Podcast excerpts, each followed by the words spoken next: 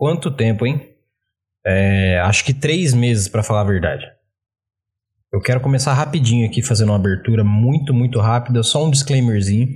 É, primeiramente, muito bom dia, muito boa tarde, muito boa noite, independente do horário que você estiver ouvindo. Seja muito bem-vindo novamente. Ou, se você está chegando aqui pela primeira vez, eu até recomendo que você não comece por esse episódio, se for o caso, porque temos mais de 170 episódios para você ouvir, e esse aqui é um episódio principalmente para quem já é ouvinte, mas você também é bem-vindo, tá? Mas, falando com todos então, eu só queria dizer que nesses últimos três meses muita coisa aconteceu. É, eu voltei essa semana, finalmente, com o Mestres do Cash. Depois de passar por um momento de depressão, depois de passar por um momento de separação, depois de passar por um momento de mudança de casa, depois de passar por vários momentos num curto período de tempo. Mas o principal, eu nunca vou deixar de fazer a Mestres, porque a Mestres é o meu sonho. Esse podcast é o podcast do meu sonho. A Mestres de Aluguel é um projeto do qual eu vou viver a vida inteira e todo santo dia eu tô aqui para trazer RPG para vocês. Aos sábados, como sempre, eu tô para trazer um episódio de podcast. Então, hoje eu quero começar com essa que foi uma live que eu fiz durante a semana, que eu ainda tô decidindo se eu vou gravar os episódios em live ou se vai ser sempre em áudio mesmo. Ainda tô vendo como é que vai ser as coisas, mas é, tá tudo falado na live. Muita coisa. Inclusive, se eu for muito. É, assim, se eu me delongar muito, é porque era uma live e tinha gente que tava no Instagram que eu tava chamando para ir pro YouTube. É, eu ainda tô organizando como é que vão ser alguns detalhes, mas eu pretendo que os próximos episódios agora tenham menos edição, tenham menos firula e tenham mais bate-papo, tenham mais conteúdo e tenha muito mais coisa para trazer para vocês. Então, Sejam todos muito bem-vindos a mais um episódio do Mestres do Cast. Para ser mais exato, o episódio 174. Eventos de e com RPG.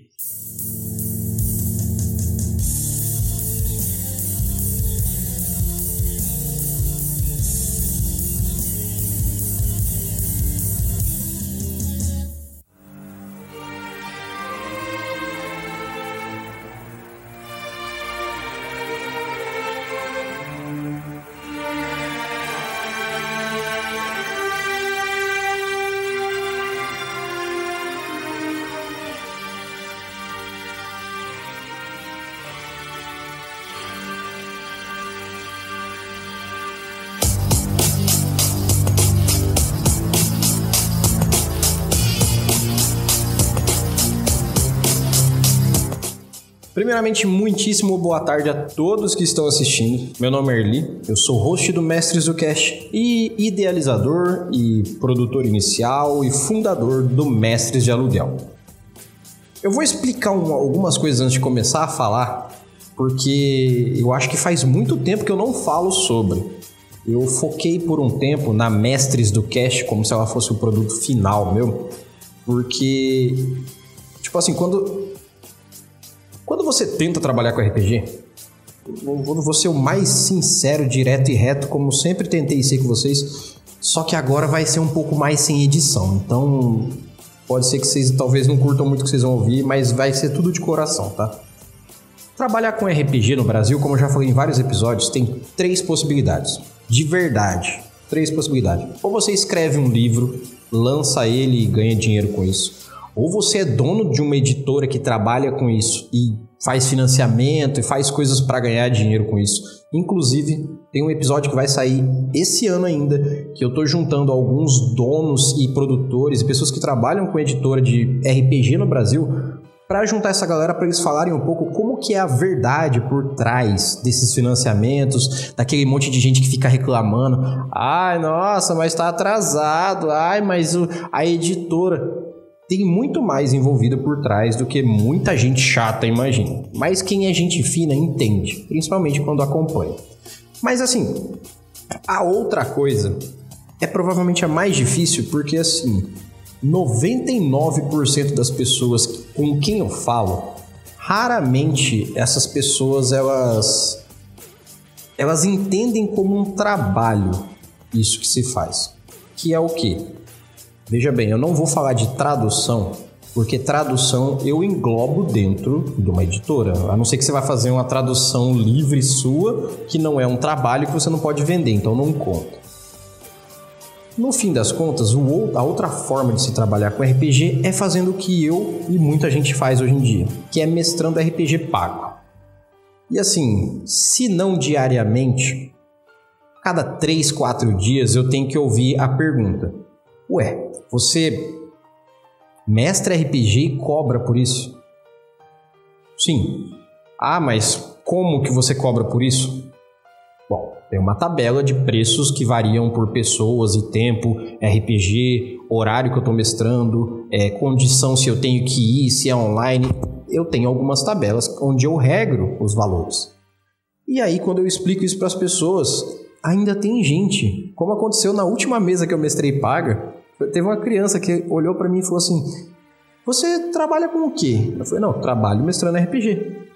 Mas você gosta de RPG? Eu falei, claro que eu gosto. Eu faço isso porque eu amo fazer isso aqui. Mas você ganha dinheiro mestrando RPG? Sim, é isso que eu faço. Inclusive, se quiser, eu posso te ensinar a ser assim um dia. Ah, mas eu nunca vi isso. E no final das contas é verdade. Provavelmente quase ninguém nunca viu alguém que trabalha mestrando RPG. Mas por que, que eu quero fazer esse disclaimer inicial? Muito boa tarde, Pedro. Tudo beleza, mano? Ó, seguinte, essa live tá rolando lá no YouTube. Cola lá, Mestres do Cash no YouTube. A live tá lá. Tem muita informação nossa lá e vai ficar até mais fácil de você conversar com a gente por lá, belezinha? É, o que que acontece nessa questão? É, eu sou muito fácil de perder o foco quando eu tô prestando atenção nas pessoas, gente, desculpa. Mas assim, o que que, o que, que eu, eu, eu, eu tenho que conviver? Com o fato de que algumas pessoas elas não supõem que todo tipo de serviço prestado é um trabalho, é uma forma de ganhar dinheiro. É um trabalho. Não é um trabalho de carteira assinada, não é um trabalho de. Ah, nossa, eu, tô, eu não sou um concursado. Não, não é isso, gente. Só que aí que tá. Se tem um eletricista no seu bairro, que ele não é de nenhuma empresa, mas ele vai na sua casa, arruma teu chuveiro, arruma tua instalação da casa, faz tudo, deixa sua casa nos trinks. Ele não está trabalhando?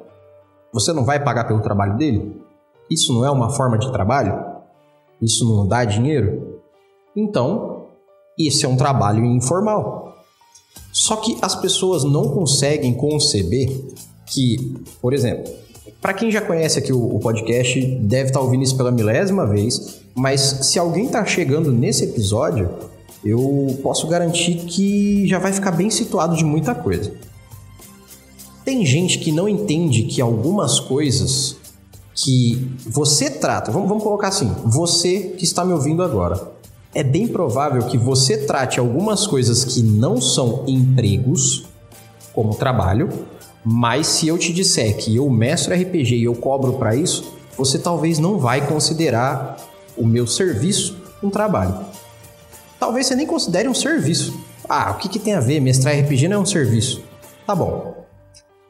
É... Se eu juntar outras 10 pessoas do meu bairro e eu fizer um time de futebol, futebol é um esporte, olímpico inclusive.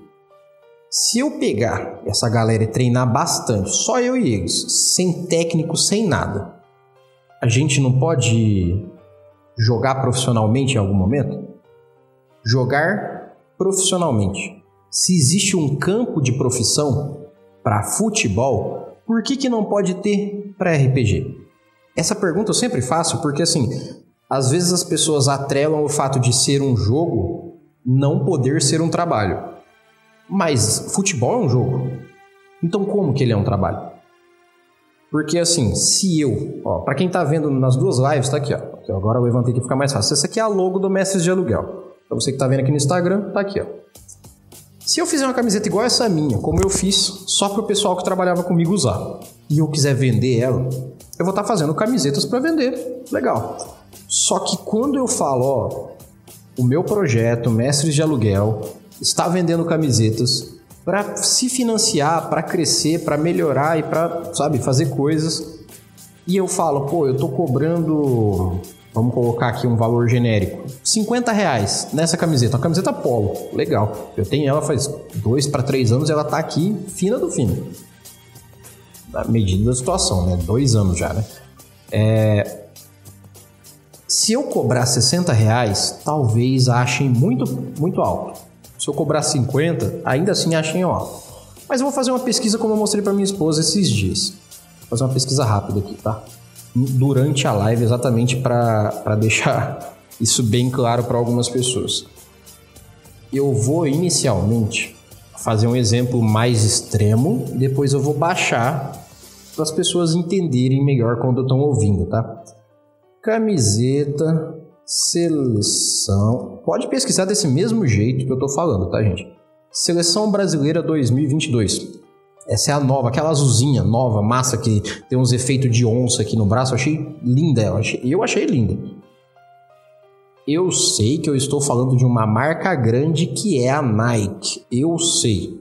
Então, dadas as devidas dimensões, tá? E pelo amor de Deus, gente, dadas as devidas dimensões, eu estou no site da Nike vendo a camisa oficial da seleção brasileira na versão nova, aquela azul. Inclusive tem um casaco que é muito bonito, que ele é todo de onça azul, assim, bonitaço. Mas eu quero achar aquela camisa azul porque eu quero fazer um paralelo para vocês. É... Cadê a camiseta, gente? Aqui. Ó, veste agarra. Pô, é lindo demais essa camiseta, que isso. E eu nem sabia, mas a camisa amarela também tem uns efeitos de onça. Tá bom. Muito bom mesmo. Ó, aqui ó, masculina. Cadê? Camisetas de times. Melhor ainda, para ficar mais prático. Vamos lá. Se eu fosse agora no site da, da Nike, dadas as devidas dimensões, comprar a camisa da seleção brasileira. Caraca, tem uma camisa do Corinthians cheia de candi. Que massa! Mas cadê, cadê, cadê? Eu quero a azulzinha. azulzinha. Vou olhar no Pai Google mesmo, porque o site da, da, da, da, Nike não é exatamente o lugar mais fácil de achar alguns preços, né? Vamos lá, vou olhar no shopping do Google aqui, ó. Camisa Seleção Brasileira 2022. Na Amazon. Tem para vender, mas eu não sei se é oficial, tá? Cadê? Deixa eu ver se eu acho uma oficial zona aqui. Azul, oficial zona. Tô falando da azul porque eu gostei muito dela. Bom, eu vou usar um valor muito genérico aqui porque eu não estou conseguindo achar certinho a que eu queria. Deixa eu ver, eu tô achando Shopee, Mercado Livre, Americanas, um monte de camisa muito louca. Mas eu vou dar um exemplo genérico aqui de uma que eu achei no Mercado Livre. Tá aqui, ó. Camisa da Seleção Brasileira Copa do Mundo 2022. Quem quiser, durante a live eu até mando o link para vocês verem. É, a camisa da da, da seleção brasileira, novamente, e a última vez que eu vou dizer isso, vou enfatizar. Dadas as devidas dimensões, a camisa que aparentemente é oficial brasileira. É oficial? Tá escrito aqui que é oficial. Aqui achei. Ah, claro que eu achei, pô. Pronto, no site da Nike. Eu já expliquei, né? Já expliquei, dada de dimensão, tá, os caralho. Bom. No site da Nike, Tô com ele aberto aqui agora. Se você, quando estiver ouvindo isso no futuro, tiver um valor diferente, que bom. Mas hoje, no dia 3 do 11 de 2022, no site da Nike, tá aqui, ó. Camisa da Nike Brasil 2, 2022-2023, torcedor, torcedor pro masculina. 350 reais. Uma camiseta da seleção brasileira. Arlie, mas você não é a seleção brasileira. Mas a seleção brasileira não é uma empresa. A seleção brasileira não assina carteira de trabalho.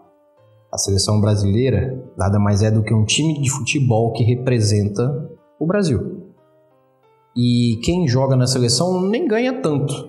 Mas vamos supor que eu queira comprar a camisa oficial do Flamengo. Ah, Flamengo, vai. Flamengo 2022.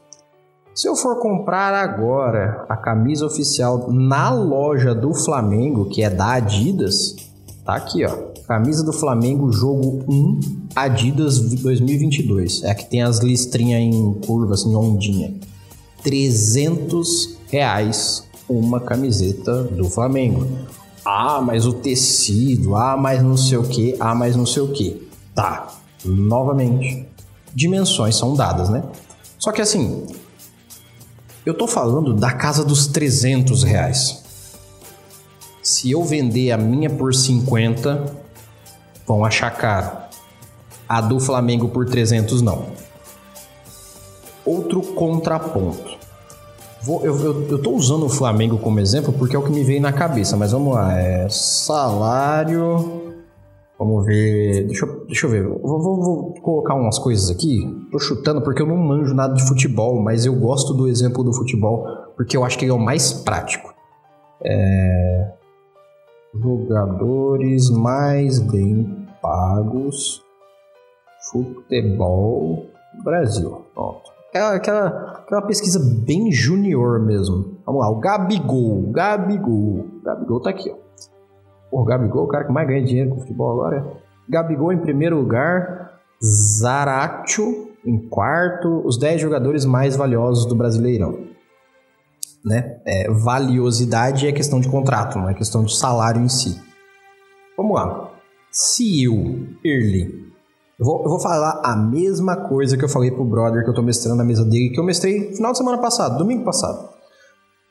Eu, Early, hoje, eu tenho uma tabela de preços dentro da Mestres de Aluguel que nem sempre as pessoas concordam e isso me deixa até um pouco agoniado quando as pessoas não concordam, porque eu fico pensando assim, cara, é muita desvalorização de quem você quer contratar para você dar uma dessa. Mas tudo bem.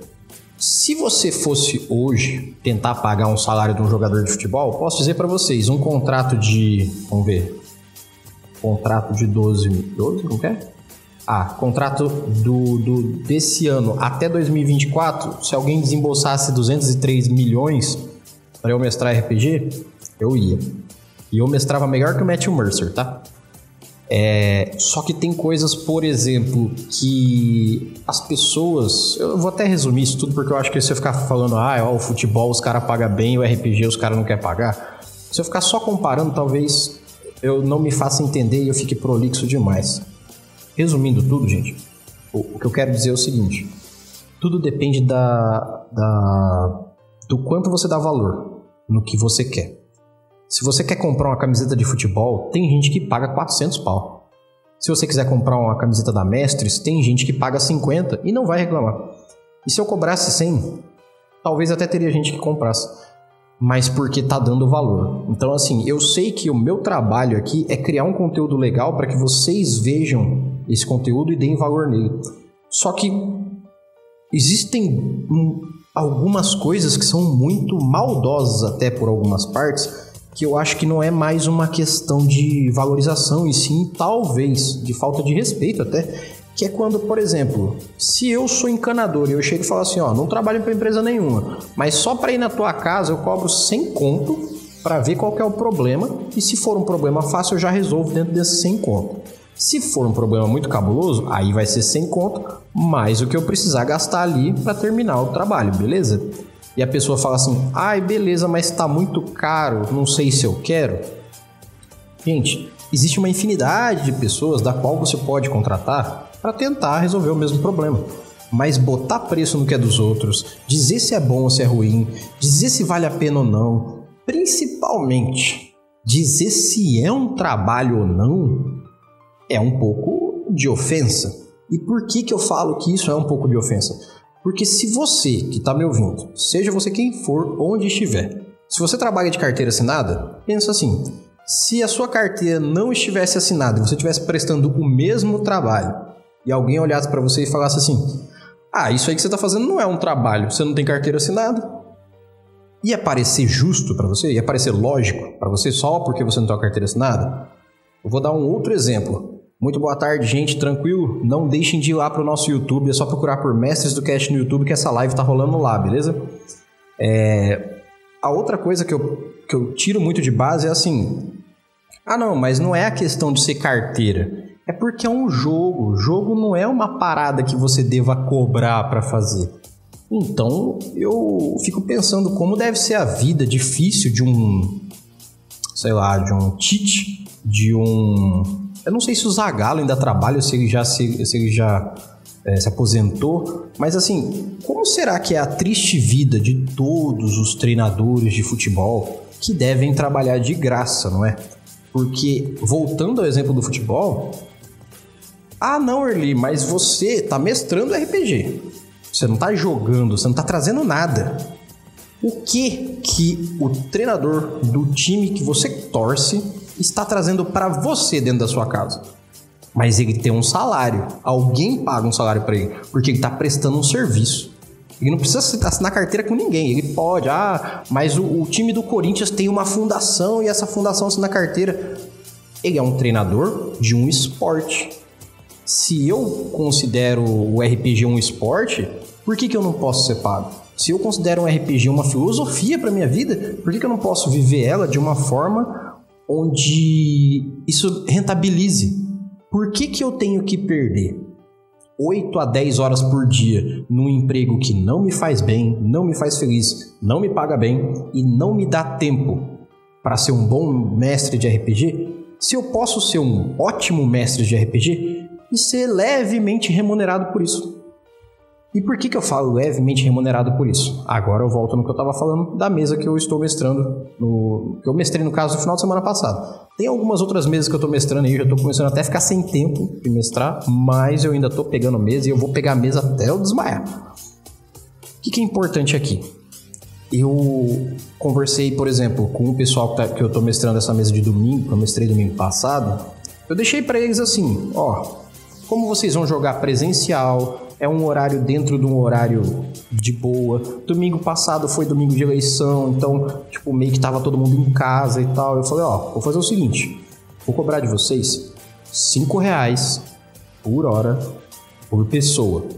Por quê? Porque são 10 jogadores. 10. 10. Ó, se isso aqui fosse uma pasta de ficha, na verdade as fichas dele estão aqui, tá? As que, porque eu, eu até peço para eles para eu trazer para casa, para eles não extraviarem nem dar nenhum problema.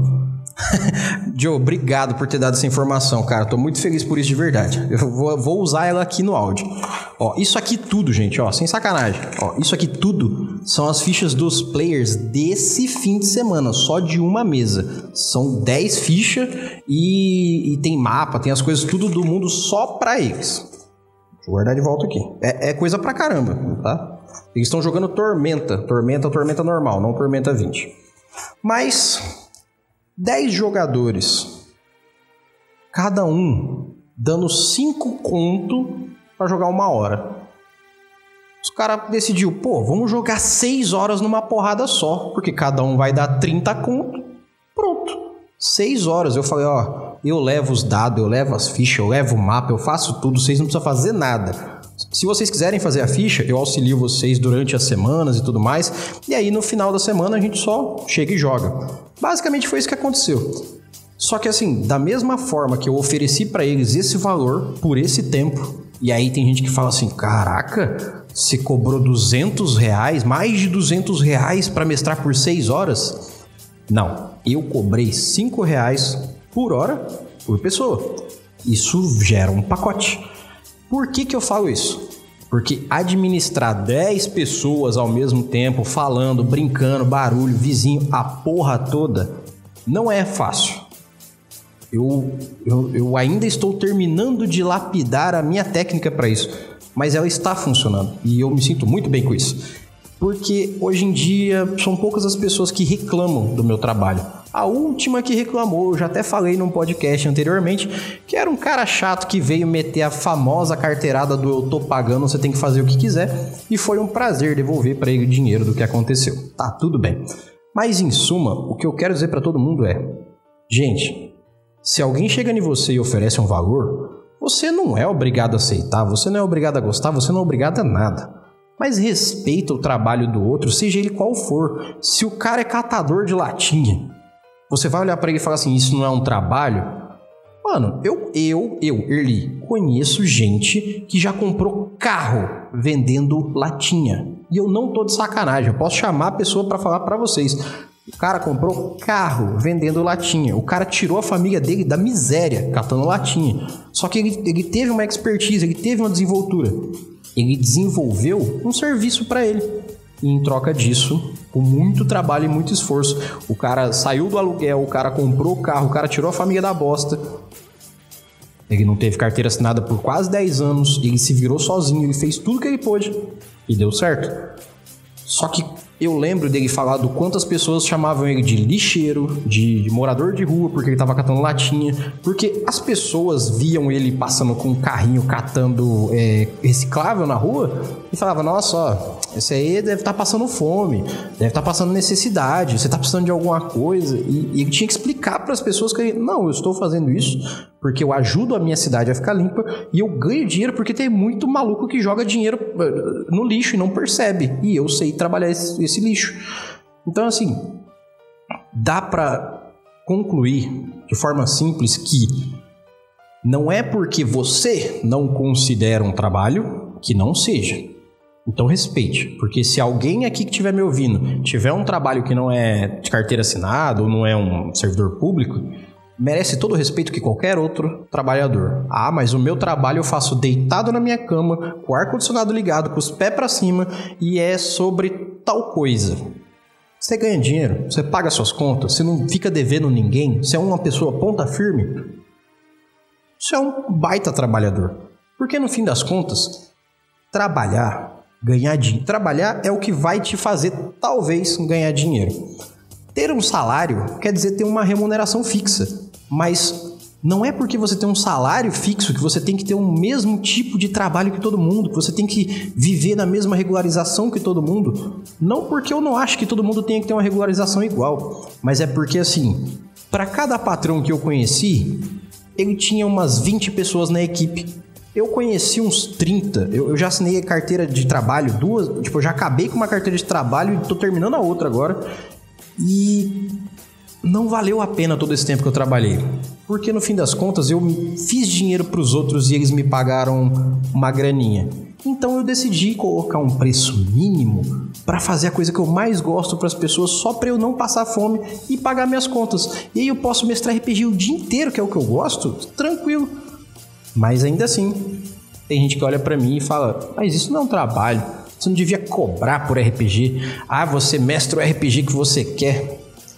A pessoa, quando não sabe, resumindo numa frase curta, grossa e bem paia, ela fala bosta. Essa é a grande verdade. E comumente, todo mundo que julga pessoas que mestram e cobram por isso são pessoas que têm um status bom o suficiente para estar tá falando isso. É gente que tem um emprego legal, é gente que nasceu em berço de ouro, é gente que tá de boa. Gente que tá de boa. Gente que tá de boa tem uma tendência a possivelmente falar bosta. Existem casos sensacionais e maravilhosos do que, dos que não são assim, mas não dá para contar com isso sempre. E por que, que eu tô falando disso? Porque no fim das contas, o justo, para mim, é o que eu defino. Ninguém é obrigado a aceitar. Só que também ninguém deveria ficar me criticando. E eu falo isso não por mim, Early, mas por todas as pessoas que querem, queriam e vão querer ser mestres de aluguel de alguma forma em algum momento. Porque, velho, eu demoro horas para montar um cenário, para fazer alguma coisa, para que as pessoas se divirtam, tenham momentos únicos, incríveis. Já teve gente que chegou em mim e falou assim: "Cara, Erli, se você não tivesse mestrado aquela mesa para mim, cara, eu não sei se eu tava vivo hoje, porque naquele dia eu tava triste, tava mal, tava na merda e eu achei que eu ia jogar um RPG só para passar o tempo e, e eu comecei a ver a vida diferente. Eu já ouvi isso de gente que pagou para mim. Então, isso me incomoda quando eu ouço de um lado algo tão incrível e do outro isso. Entendeu? Tipo, ah, você cobra para mestrar. É, eu cobro para mestrar. E eu não, me não mestro mais sem cobrar faz um bom tempo. A última vez que eu mestrei sem cobrar foi para minha filha. Só. E para os meus amigos. Um dia, um one shot. Porque minha filha nunca tinha jogado RPG. Só. Arlie, mas você só, só mestra se for cobrar, então você virou um mercenário. Se você gosta de desenvolver programa e você fala assim, pô, eu sempre tive o sonho de desenvolver um jogo, vou desenvolver um jogo para Android. Você pode ir lá e botar ele de graça? Pode. Ou você pode ir lá e botar ele a um real. Você é mercenário só porque você botou um real? Então, agora eu vou usar o que o Joseph, nosso querido Dame Joe, mandou aqui pra gente. O técnico do Palmeiras recebe 3 milhões por mês. Oh, como é que eu posso explicar? Assim, eu não tenho nada contra futebol. Eu, eu não torço pra time nenhum porque eu não manjo nada de futebol, nunca foi minha praia. Mas assim, se eu recebesse 3 milhões para mestrar, eu só ia parar de mestrar RPG para comer, dormir e dar atenção para minha mulher. O resto do tempo eu só ia estudar RPG e mestrar RPG. Estudar RPG e mestrar RPG. Só. Porque eu gosto pra caralho de fazer isso. 3 milhões é muito dinheiro. 3 milhões é muito dinheiro. Ah, mas quem paga eles não é o, o, povo que vai assistir o futebol lá, o povo que paga o ingresso. Quem paga é a, é o, a organização do Palmeiras, isso, aquilo. Aí que tá. Eu vou fazer um outro adendo. Aí, grande Saulo, muito boa tarde, beleza? Desculpa, cara, demorei a responder aí. Eu vou fazer um outro adendo rápido. Que eu, isso eu mostrei para minha esposa esses dias e ela falou assim: Caraca, mano, isso é bem cabuloso mesmo. É, teve a final, final, futebol. Cara, eu sou péssimo com isso. É, futebol. Eu lembro que tinha o Flamengo.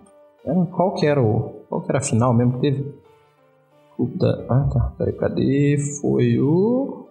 é, eu acho que o Atlético e o Flamengo jogaram no sábado. Isso. Eles jogaram a final do Brasileirão, foi isso? Não sei qual foi o, o que eles jogaram, mas vamos lá. Ingresso, jogo do Flamengo. Colocar assim, colocar. Sim, solto. Só vou perguntar. É, aqui no site do Flamengo tem um negócio falando para entrar, mas não tem. aqui, ó, o Google ele responde algumas coisas pra gente. O Flamengo conquistou o Comebol na Libertadores 2022, terceiro título continental, lá lá. Aí. Ah, não, o banco não explicou nada aqui. Aqui tá falando, ó, entradas custam a partir de 20 reais. Não quer dizer muita coisa, né? É o bom que. é bom que tem uns lugares falando assim, ó, compre aqui o, o, seu ingresso. Aí quando você clica e fala assim, não, não, não é não. Tá bom, vamos lá. Aqui, olha só que massa, verdade tem isso. Quando você é sócio torcedor, tem um time, quando não é, tem outro. Digamos que você seja sócio torcedor do Flamengo. Tá. O sócio torcedor do plano Nação Júnior ou público geral paga 60 reais na entrada. Eu não sei nem que jogo que é que eu tô vendo aqui, mas tá aqui, ó. Se vocês quiserem, depois eu até mando o link para vocês verem aqui. Campeonato Brasileiro, 14 rodada. Se você for público em geral, você paga 60 reais. 60. 60 reais. Um jogo dura em torno de 90 minutos. Se a gente jogar lá na final, que é difícil, tem fogos, tem a porra toda, demora 120 minutos. 120 minutos são duas horas. Em duas horas, você gasta para entrar num estádio, entrar no estádio, assistir um jogo com torcida e caralho, aquela loucura, e voltar para casa. 60 reais, umas duas horas aí, entre aspas. Duas horas. Pois é. 60 reais em duas horas. 10 pessoas no domingo passado, cada uma me deu cincão por uma hora, vamos colocar assim. Foi 50 reais para 10 pessoas ficarem uma hora. 10 pessoas. Eu vou falar várias vezes o número 10 porque tem gente que talvez não se dá conta do quanto é. Ah, valeu, Joseph. É, do quanto é 10 pessoas numa mesa de RPG. Você que está me ouvindo, você já jogou uma mesa com 10 pessoas? Você já mestrou uma mesa com 10 pessoas? Eu acho muito legal. Para ser bem sincero, eu acho muito legal. Mas o que, que eu acho complexo?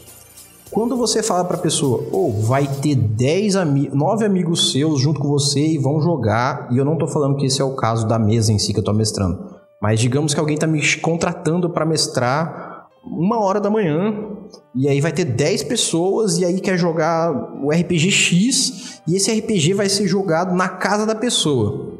Aí eu falo assim, pô, beleza, vamos fazer o seguinte: 10 pessoas, 5 de cada um, por hora, por pessoa. Quantas horas vocês quiserem. A única coisa que eu cobro fora disso é a minha condução. Se for um horário que não tem busão, eu quero Uber de, de volta.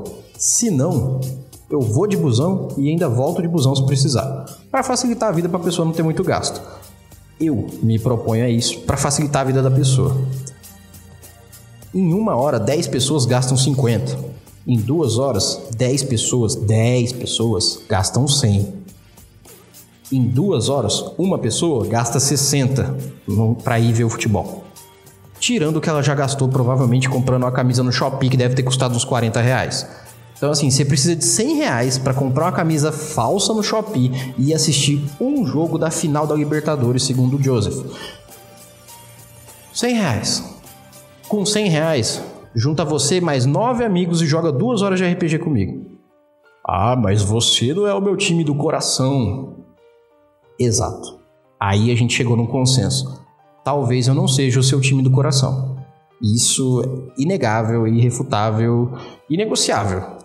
Só que para quem gosta de RPG, gosta mesmo, não tem problema pagar. Nunca houve um problema pagar. Agora, para essas pessoas de internet que ficam aí, ai, olha, fez a tabela de preço, ai, olha, ele cobra para mestrar. Essas pessoas não gostam de RPG.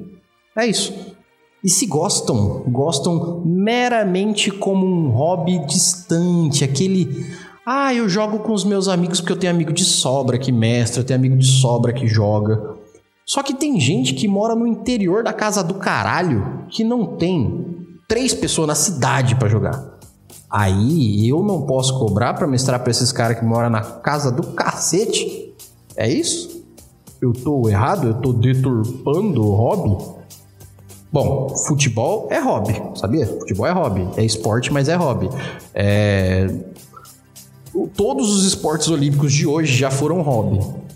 E todos eles têm patrocinador, tem gente que banca, tem gente que, sabe, investe Aí quando eu falo, gente, se vocês quiserem é, fazer um, um anúncio aqui na Mestres, falem comigo, eu cobro baratinho.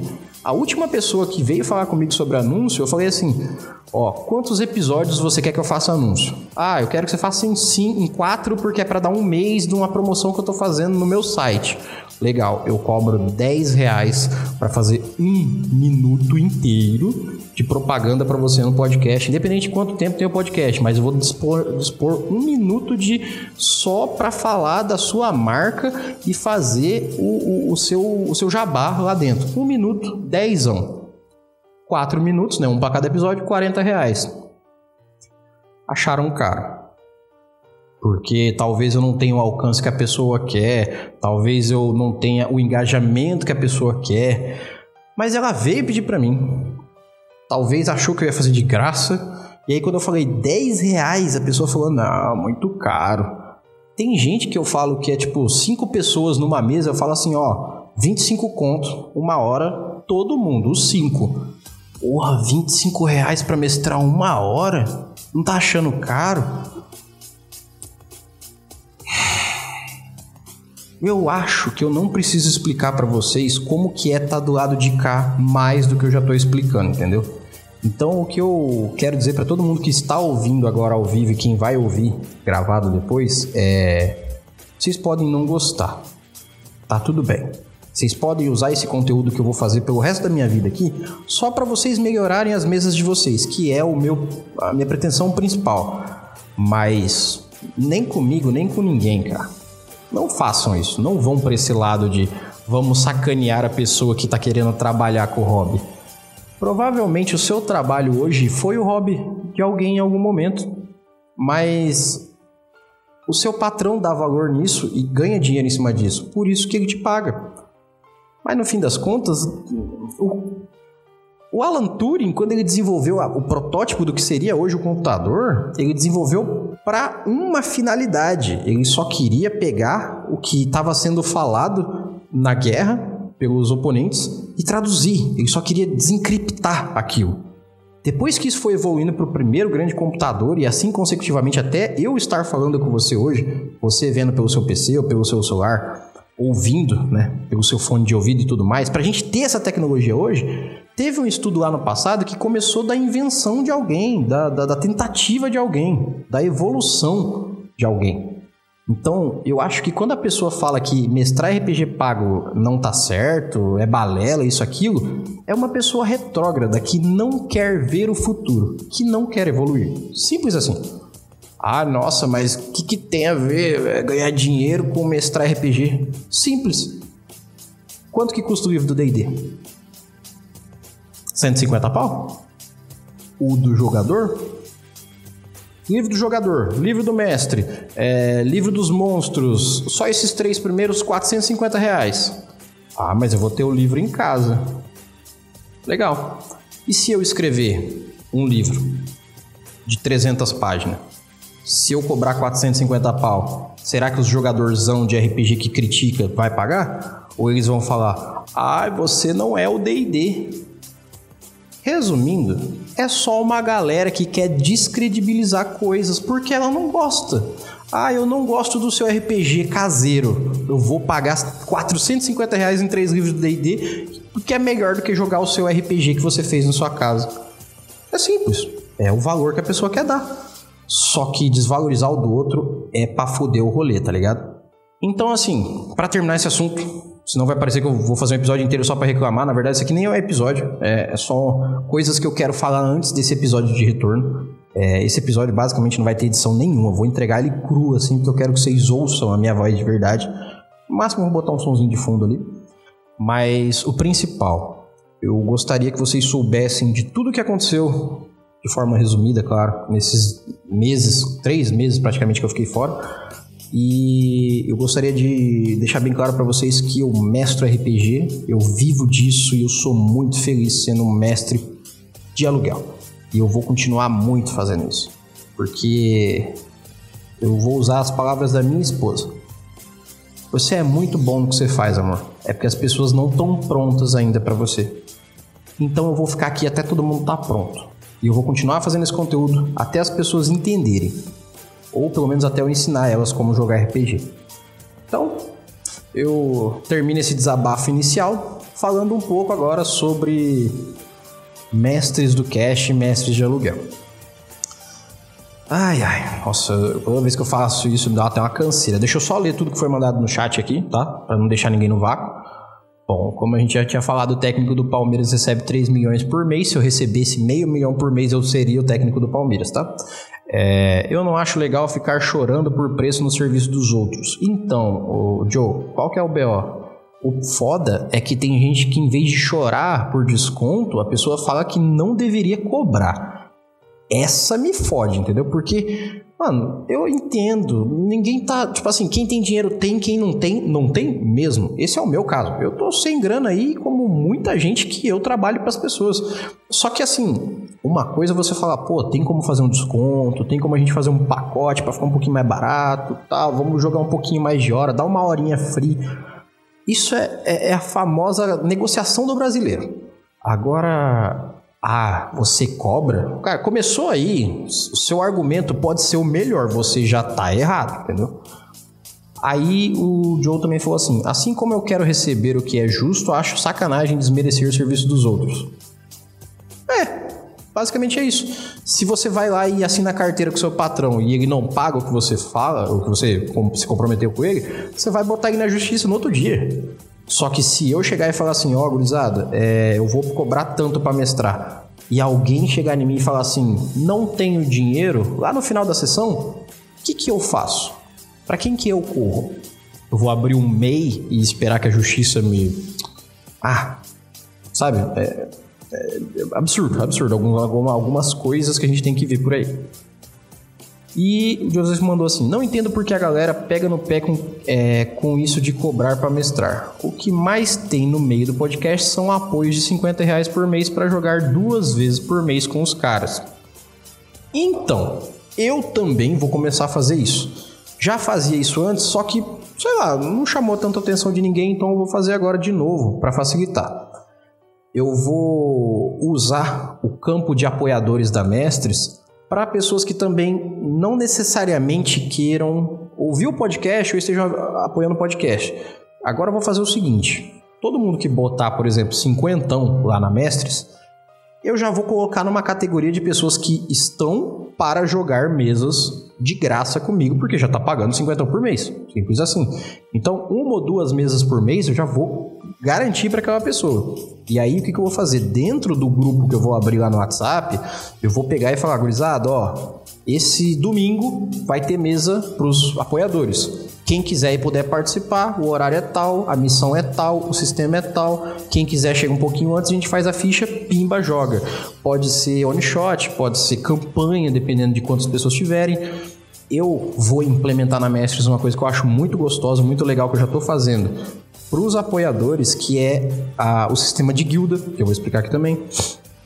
Mas o principal é eu eu quero mestrar mais RPG para quem conhece o conteúdo aqui também. Eu quero mestrar RPG basicamente para quem ouve o conteúdo e eu quero trazer pessoas que jogam RPG comigo para ver o conteúdo. E no fim das contas, assim, né, resumidaço, hoje eu. Hoje não, né? Vamos colocar assim que ultimamente eu tenho colocado na balança o que, que eu vou fazer e o que, que eu não vou fazer. E o que, que eu vou fazer? Eu vou continuar fazendo podcast semanalmente. Então, se você está ouvindo isso aqui, saiba que semana que vem tem mais, tá? É, uma vez por semana teremos mestres do cast novamente. Eu queria fazer diário, mas aí eu não conseguiria mestrar, né? E aí eu não vou pagar minhas contas, aí fodeu. É, e eu vou abrir, tirando o dia que eu vou decidir que vai ser minha folga, que eu acho que vai ser um dia da semana, Todos os outros dias eu vou deixar uma agenda aberta no Google, onde as pessoas vão poder ir lá e falar assim, ó, eu quero a mesa nesse dia para tantas pessoas por tantas horas no sistema tal. Vai chegar para mim, eu já vou mandar para a pessoa quanto que vai dar, como que vai ser e já vamos organizar. Eu vou deixar o Discord nosso aberto para todo mundo que quiser entrar e quiser jogar, nem que seja uma vez, vai ter a salinha separada lá, tudo arrumadinho, exatamente para que tenha RPG, para que a gente não fale só de RPG. Eu tô há quatro anos falando de RPG e eu acho que eu joguei bem menos do que falei sobre RPG. Então tá na hora da gente jogar mais. Só que eu vou fazer o que eu posso. E eu tenho que pagar as continhas e para pagar as continhas a gente precisa do quê? Dinheiros. Então, eu vou abrir novamente o campo de apoios do Catarse. Nosso apoio vai ser único e exclusivamente pelo Catarse. E graças a Deus, ainda existe uma outra forma de você que está ouvindo isso aqui, você que está vendo agora a live, participar junto com a gente de forma ativa e ajudar com que a gente continue o projeto. Não sei se vocês sabem, eu vou até colocar no chat aqui da live, tá? E aí, para quem estiver ouvindo, eu vou deixar no post. A Mestres, ela tem uma, uma loja de camisetas que a gente faz parte, que é a Forge Online. Eu falava muito nos outros episódios, mas agora eu vou explicar uma coisa. A Forge Online, gente, foi a ideia de umas três ou quatro cabeças de juntar um monte de podcaster, cada um pegar suas artes e jogar lá, e todo mundo meio que divide o rolê. Então, assim, lá tem a loja da Mestres e tem a loja de cada criador. Se você for lá e comprar uma camiseta da Mestres, eu vou ganhar cincão em cima. É isso. Acho que é cinco ou quatro reais. É isso. Então, assim, porra, eu queria comprar uma camiseta de RPG, mas eu queria ajudar a Mestres mas eu não tenho como dar o dinheiro para mestres e comprar uma camiseta. Então faz assim, vai lá e compra uma camiseta. Tranquilo, compra a camiseta. Porque quando você compra a camiseta, eu já tô ganhando um cincão em cima, então tá firmeza, você já tá me ajudando. O negócio é que você comprou uma camiseta. De brinde, você me ajudou. Às vezes é, a gente não tem como falar assim, Early, eu vou te dar dezão. Livre. Aqui, ó, tua mão, toma, dezão. Às vezes não dá, não dá. Às vezes não tem como a pessoa ir lá no Catarse se inscrever. Mas, pô, compra uma camiseta, mano. Você tá me ajudando. Então eu vou deixar aqui para vocês, ó. Forge Online. Aqui, ó, Mestres do Cash. Inclusive, se vocês colocarem Forge Online no Google, a primeira loja que aparece depois do campo Novidades é a nossa. E... Ah, é. Se vocês ouvirem os barulhos aí, relevem. Barulhos da vida, tá? Eu ainda tô arrumando o contexto de algumas coisas. Ó, tá ali. Eu botei no chat agora para quem quiser ver o, o, no caso o, o Forge Online no nosso campo, que é o do Mestres do Cash. Tem outros criadores lá também, obviamente. Eu acho que se eu não me engano tem uns 10 ou 12 já. Só que assim, cada camiseta que você compra é direcionado para o dono daquela camiseta uma porcentagemzinha. Então, por exemplo, se você for lá no, no, da Mestres, vai ter as camisetas da Mestres. Se você for no, nos outros lá, se for, por exemplo, no. Deixa eu ver aqui. Uh, categorias. Aqui, ó, lojas. Deixa eu ver, cadê, cadê? É que tem uma porrada de loja, na verdade, aqui. Deixa eu ver qual que não são as nossas. Pera aí. Se, se você for só no, por exemplo, só no forgeonline.com.br, você vê todas, não exatamente nesse link que eu mandei. Mas, por exemplo, eu vou. Aqui, ó, deixa eu falar algumas lojas que também tem aqui, ó. ó. Tem o pessoal do Taverna Online, do podcast, do canal Taverna Online, tem. Tem do. Vamos ver, vamos ver, vamos ver. Porra, tem uma porrada aqui. Esse que eu, é que não tá dividido certinho aqui por, por, por loja. Mas tem uma porrada de gente aqui. Pera, pera. E o melhor, assim, ó, só de páginas aqui, ó, tem mais de 15 páginas de artes de camisetas para você comprar lá. Então, tipo assim, tem, tem coisa pra caramba. Tem coisa pra caramba. Só que assim, se você comprar as da Mestres que, que eu fiz e que a galera da Mestres fez, a nossa arte no caso, você reverte um pouquinho pra gente. Então, se vocês puderem comprar lá, eu sei que não necessariamente pode ser a coisa mais barata que vocês fizerem, mas vocês vão estar ajudando a gente e vão levar uma camiseta da hora, porque as camisetas são bem massas, tá? E deixa eu ver aqui o que mais que eu tinha que falar. Eu tinha uma porrada de coisa para falar, tá, gente? Então eu tô lembrando de uma por uma. Bom, a Forja, eu vou falar, ah, na verdade, da Mestres, eu acho que eu já expliquei basicamente como é que funciona. Qualquer dúvida que qualquer um de vocês tenha sobre mestragem, preços, horário, qualquer coisa, gente. Ah, eu, a gente pode começar uma mesa às duas da manhã até às sete da noite. Dá.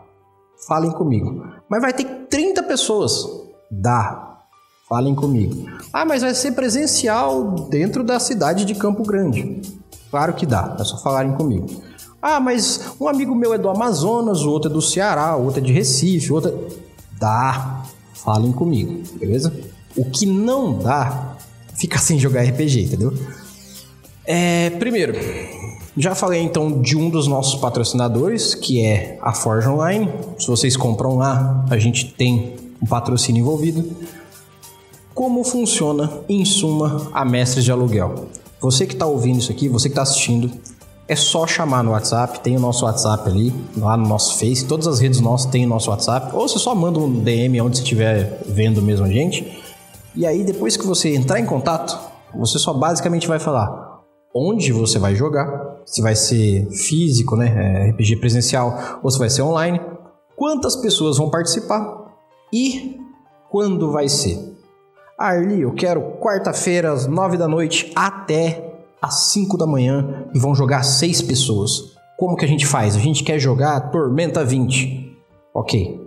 Vocês passam esses valores. Eu vejo na tabelinha, que é uma tabelinha que eu tenho que tipo matematiquinha básica, e eu vou te falar, vai dar tanto e eu já vou te entregar tudo pronto. Se vocês quiserem ficha pronta, eu tenho. Se vocês quiserem tudo pronto, eu tenho. Eu deixo tudo feito. Se vocês quiserem jogar no Roll20, dá. Se vocês quiserem jogar só pelo Discord, também dá. O que não dá é ficar sem jogar o RPG. Então, é só falar comigo que eu dou um jeito, belezinha? Ah, mas nesse dia eu já tenho uma mesa marcada. A gente pode marcar antes ou depois?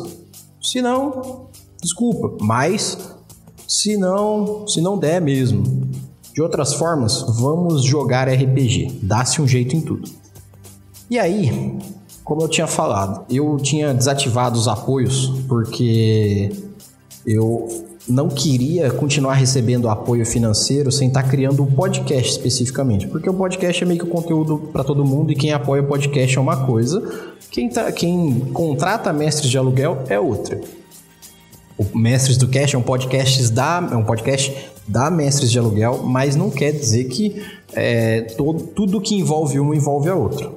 É um só que representa o outro.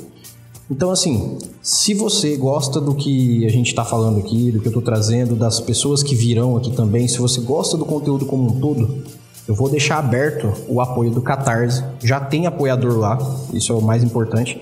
Tem apoiador já rolando, ajudando a gente, mas Tipo assim, 10, 5 que vocês apoiarem lá já é muito, ajuda pra caramba, porque aí eu consigo comprar, sabe, coisas para melhorar as lives, qualquer coisa para ajudar de fato e melhorar o conteúdo. E aí, por consequência, se eu melhoro o conteúdo, eu melhoro as mesas, se eu melhoro as mesas, eu melhoro o conteúdo, isso gira um, um ciclo onde a gente consegue ficar legal. E para quem estiver assistindo ao vivo aqui no Instagram, não se esqueçam, vão lá pro nosso YouTube. É só procurar por Mestres do Cash, essa live tá rolando lá, belezinha? É... Então, assim, quem puder, eu vou deixar o link do Catarse. É só ir lá e bota o valor que der, bota cincão. Eu vou até ver qual que é o mínimo que eu botei aqui no, no coisa, mas eu acho que foi cinco reais no Catarse. Porque, cara, eu não tô dizendo que todo mundo tem cincão. Estou dizendo que quando você tiver cincão que seja, vai ajudar pra caramba. E acredite, cincão que vem, que não é exatamente cincão que vem, porque o Catarse come um pedacinho, padrão como qualquer outro lugar que trabalha com isso, é... sempre que eu vou acumulando um tanto, eu faço um algo. Por exemplo, eu tenho um livro para sortear. Eu vou falar dele daqui a pouquinho mas ele só vai ser sorteado para quem é apoiador da Mestres. Por quê? Porque eu utilizo desse valor do apoio que vem para fazer esses sorteios, porque eu não consigo hoje tirar dinheiro do meu bolso para comprar um livro e fazer um sorteio. Mas, por exemplo, aqui hoje no nosso Catarse, se vocês quiserem eu até mostro, só para não falar que eu tô de sacanagem, tem R$17,40. Quando esse valor bater uns cinquentinha, eu vou lá, compro um livro a hora que ele chegar aqui, eu faço sorteio. Simples assim. Só que eu pretendo fazer isso para quem está apoiando. Então, se você quer participar dessas coisas, pô, o Early esse mês que vem agora de dezembro falou que vai sortear o livro tal. Só que aí, assim, eu tô apoiando com no mínimo 10 reais e tem no mínimo tantos apoiadores. Porque eu não quero ganhar esse dinheiro. Eu quero pegar esse dinheiro e reverter. Então, se eu falar que eu consigo comprar um livro de 50 reais, é porque tem 50 reais de ajuda vindo. Se tiver 100 reais ali, eu vou procurar um livro de 100 conto para sortear. A única coisa que eu vou fazer é ver como é que eu faço para conseguir incluir isso com o pacote da entrega. Mas é, envio de livro é baratinho pelo correio.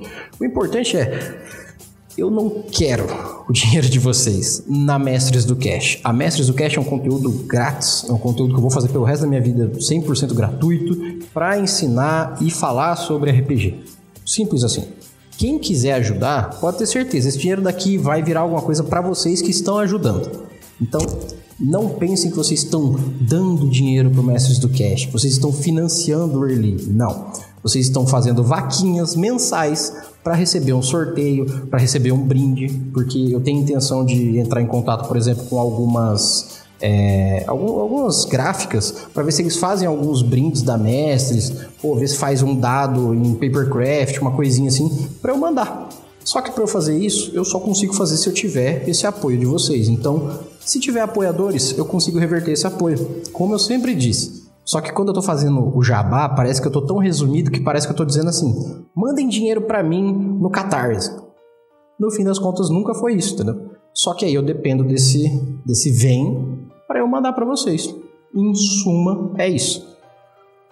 Então agora vocês sabem que tanto no Catarse quanto no Forge Online vocês estão apoiando a Mestres. Vocês sabem que tudo que vocês apoiam eu reverto para vocês. Então vocês já sabem que vocês não estão me dando nada, só para deixar bem claro.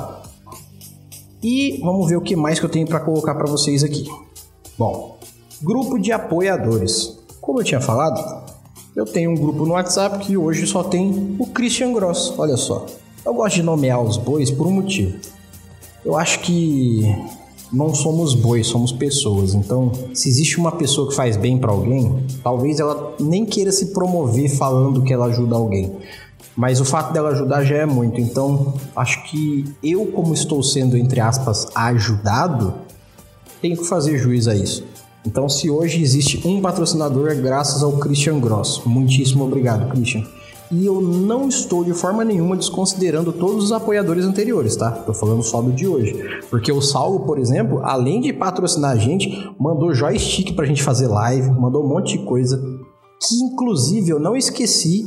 Vou, eu só não vou abrir a tela aqui para não ficar um monte de coisa pesada. Mas eu consegui o. Como é que é o nome do jogo mesmo? O o Cuphead tá aqui. A Ruana já tá me enchendo o saco pra caralho pra jogar esse Cuphead. E o que, que eu vou fazer? Eu só vou utilizar a, o nosso YouTube para fazer essas lives aqui. Eu vou postar também, como eu já estava fazendo, os episódios da Mestres do Cast, os antigos eu estou trazendo para o YouTube todos, para quem quiser ouvir pelo YouTube. Mas de vez em quando, eu quero ver se eu consigo pelo menos uma vez por semana fazer. Se não, vou fazer uma vez por quinzena para não falhar. Mas eu e a Ruana vamos sentar para jogar uns joguinhos e a gente vai streamar junto. Então vai ser stream de casal nosso. Por quê? Porque também estamos finalmente, cara, eu nunca pensei que eu ia dizer isso. Assim, com tranquilidade. Mas nós estamos no TikTok. Pois é, esse silêncio é eu fazendo cara de pois é. é. Eu achei que eu nunca ia me render essa plataforma, entre aspas, me render, né? Mas é porque eu não me afeiçoava tanto. Até que algumas pessoas que participam junto comigo aqui, que me ajudam com a mestre, falaram assim: mano, a jogada é o TikTok. Faz uns videozinhos pro TikTok que vai aparecer gente pra caramba. Então eu tô aprendendo, a minha esposa também tá aprendendo, a gente tá tentando, a gente já lançou um videozinho do TikTok, que inclusive eu vou jogar o link aqui na, no, no chat só do ao vivo, porque quem quiser ver os vídeos do nosso TikTok, vai lá no TikTok e procura Mestres de Aluguel que vai encontrar a gente lá, beleza? Eu ainda tô, só para constar, eu sei que tem hora que eu falo Mestres de Aluguel, tem hora que eu falo Mestres do Cash, mas a, as únicas coisas que eu vou manter como Mestres do Cast são as que são conteúdos diretos do YouTube, ou do podcast. Então, por exemplo, o nosso YouTube vai ser Mestres do Cash. O podcast, obviamente, Mestres do Cash. Todo o resto é conteúdo da Mestres de Aluguel. Então, fica mais prático assim para todo mundo. Então, se vocês caçarem agora aí no TikTok, Mestres de Aluguel, vocês acham a gente. Eu vou procurar agora aqui, ó, TikTok Vou procurar aqui como se eu estivesse entrando agora no TikTok. Zero bala, nunca nem vi. Vou colocar aqui, ó, mestres de aluguel. Muito boa tarde para todo mundo que está aí no Instagram. Gente, por favor, vão no nosso, no nosso canal do YouTube agora. Já se inscrevam lá, por gentileza. E assistam a live por lá. Vamos lá, a gente tem que bater mil, mil inscritos lá no, no nosso YouTube. Façam parte vocês também. Tem mais de 1.500 pessoas aqui no nosso Instagram. Se mil for para lá, eu tô feliz. Beleza? É aqui, ó. Se vocês procurarem agora por Mestres de Aluguel no TikTok, tá lá. Temos ao todo 66 seguidores e um vídeo meu com a minha digníssima, o meu amor da minha vida. E estamos lá e faremos mais vídeos. A gente não fez por esses últimos dias, porque assim, depois do evento do domingo, eu falei, vamos fazer os vídeos no TikTok, o pessoal falou para fazer, vamos fazer.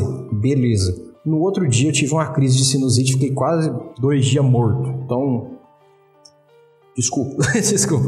Mas é, vamos fazer vídeo. A gente tá na pretensão de pelo menos lançar um por dia, fazendo conteúdo em geral sobre RPG e tentando trazer a galera pro podcast também. Então, sigam a gente lá no TikTok também, é da hora. Se vocês usam, vai ser legal. E vai ter vídeo dos nossos gatos aleatoriamente junto também. Então, até aqui vocês já sabem tudo de é, rede social que a gente vai mexer, só que eu vou falar melhor sobre o grupo de apoiadores.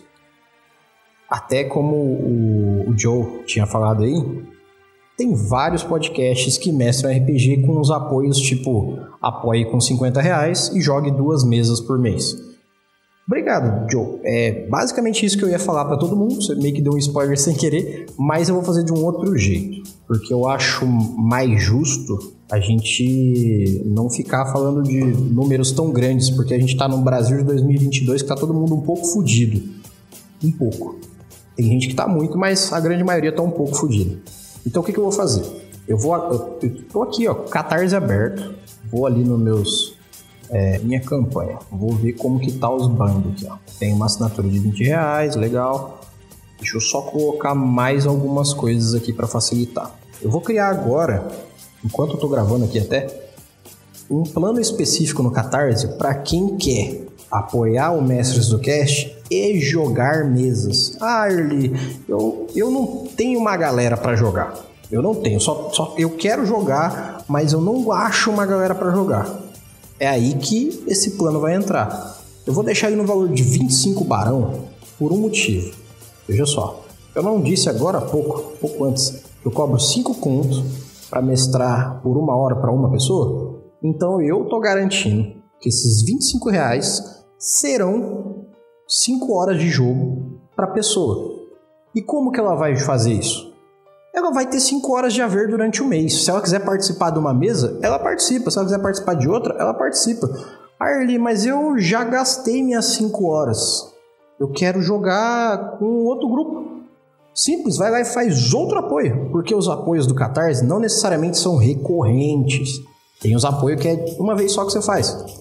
Ou, em último caso, que eu vou deixar também aqui que, para quem está vendo na live, deixa eu até ver se eu estou fazendo certo. Para quem está vendo na live, tem esse QR Code aqui. Se você mandar um Pix nesse QR Code aqui e falar assim, Erli, esse Pix é referente a 5 horas que eu quero jogar do pacote lá do Catarse, mas eu não tenho cartão de crédito para assinar o Catarse, tá na mesma. A diferença é que você tá me, me ajudando mais ainda porque o Catarse não vai comer um pedacinho. Mas eu vou deixar esse plano fixo. 25 conto, 5 horas durante um mês. Ah, passou aquele mês. Vamos fazer o seguinte: passou aquele mês, a gente faz um banquinho de horas, só para ficar tranquilo.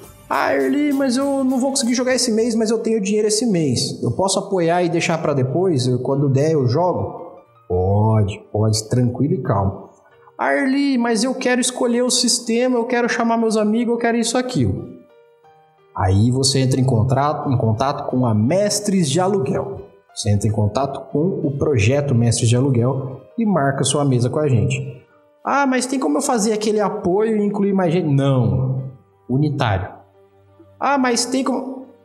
25 reais é igual a 5 horas. É tipo um cybercafé, só que é de RPG. Ah, mas eu queria jogar uma campanha dessa forma. Se você está apoiando, você vai estar num grupo com pessoas que também estão apoiando. Então é só fazer o quê? conversar com essas pessoas e montar uma campanha.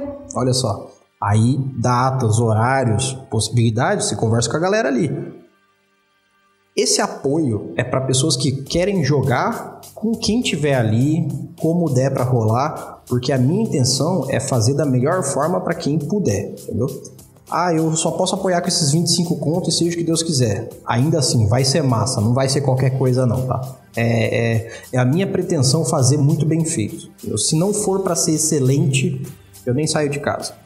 Então, assim, resumindo essa parte de, de apadrinhamento e apoio, quem quiser apoiar, eu vou criar lá um apoio específico de 25 contos. Esses 25 contos vai ser referente a 5 horas. E eu vou deixar o apoio tradicional que você faz a doação que você quiser. Arli, mas se eu apoiar lá com 30 em vez de 25, tem como entrar nisso aí? Tem, só me avisa. Tá bom? Só me avisa. Erli, eu quero apoiar com 50 reais. Isso dá para contar como 10 horas? Dá, só me avisa, por favor, porque às vezes eu não, não tô prestando atenção ali, e aí o dinheiro, tipo, cai o, o apadrinhamento e eu olho lá, pô, o cara apadrinhou por, por 50 reais. Porra, massa pra caramba, brigadão de coração. Aí a pessoa fala assim: Orly, você não vai me chamar para uma mesa? Eu apadrinhei com 50 reais. Não, não necessariamente. Às vezes eu esqueço, às vezes eu só não presto atenção. Porque se todo mundo que resolver botar 50 eu ter que perguntar, às vezes eu posso pular alguém e esquecer de alguém. Então, na dúvida, quem está pagando é só chegar e avisar ele: estou botando dinheiro ali. Quando que vai rolar a nossa mesa? Tá tudo certo, tá tudo lindo, tá? E Deixa eu só ver aqui por último e não menos importante sobre isso. Quem tiver nesse grupo de apoiadores da Mestres lá no WhatsApp são as pessoas que vão participar desses sorteios mensais. Todo mês eu vou fazer um sorteio.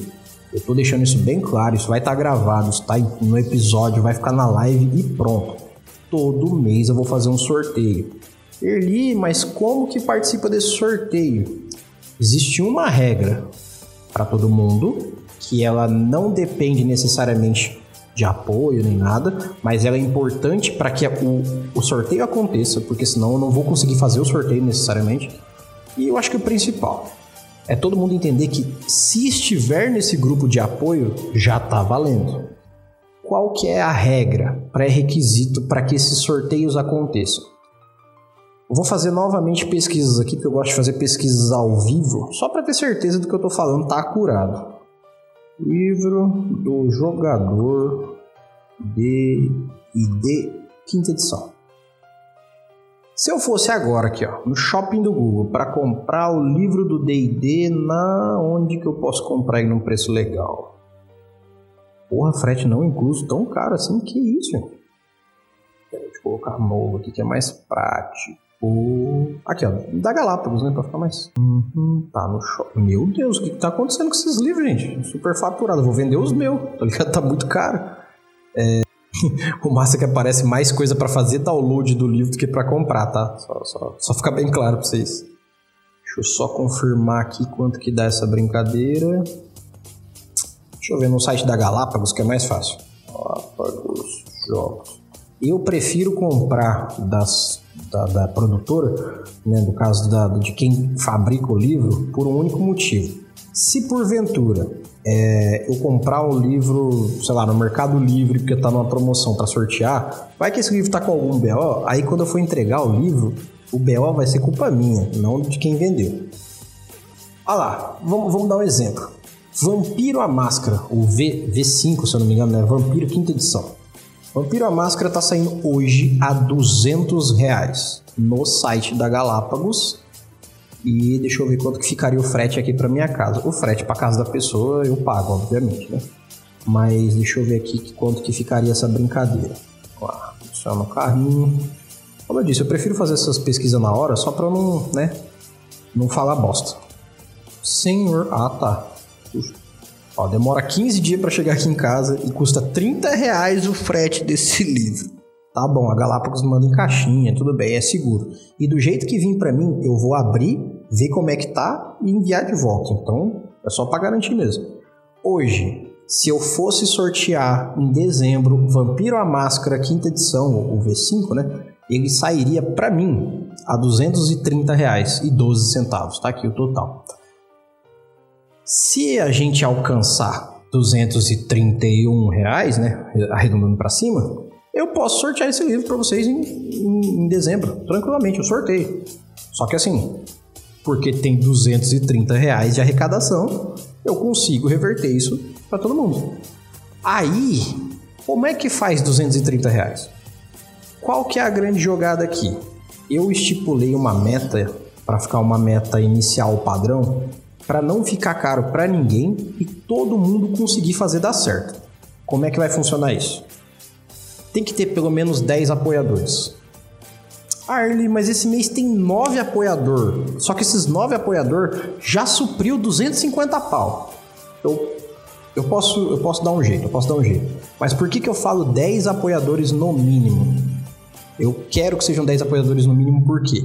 Porque são 10 pessoas que não estão dando todo o dinheiro que tem em casa para mim.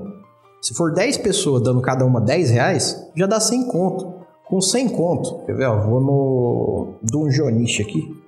Vou no Dungeonish aqui para tirar uma dúvida. Dungeonish... E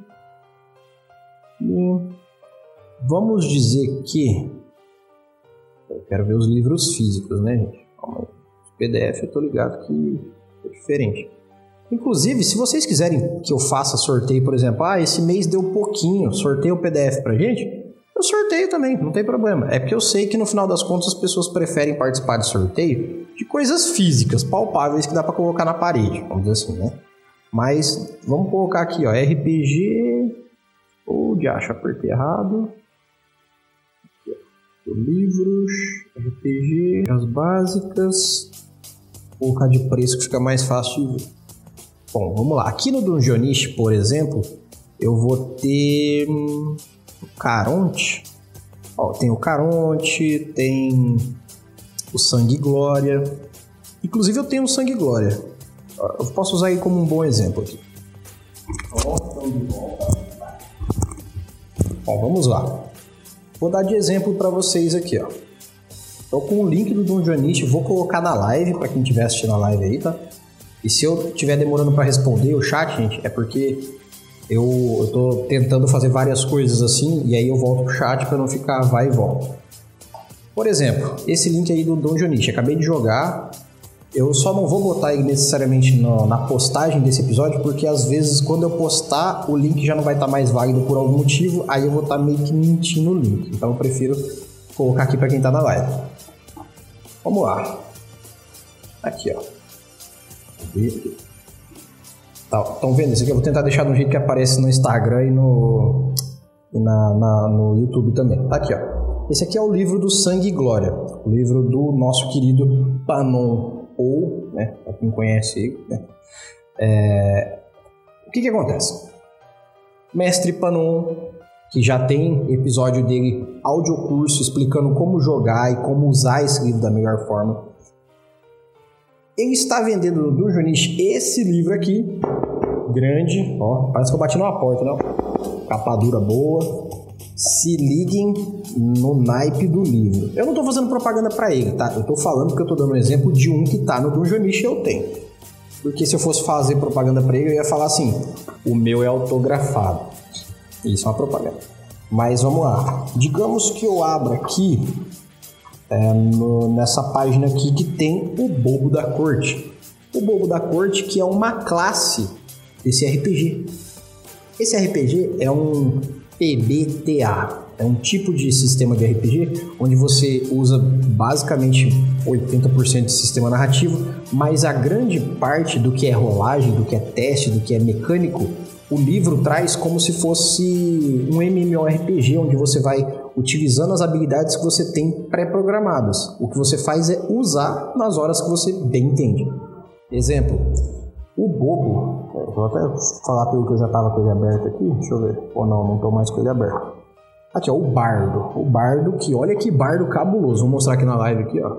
É um bardo tocando um chifre que no chifre tem a cabeça de um tipo um bode. Tá é como se ele pegasse a coluna de um bode pra soprar. Aí, ó, pra quem tá vendo no Instagram. Bravo.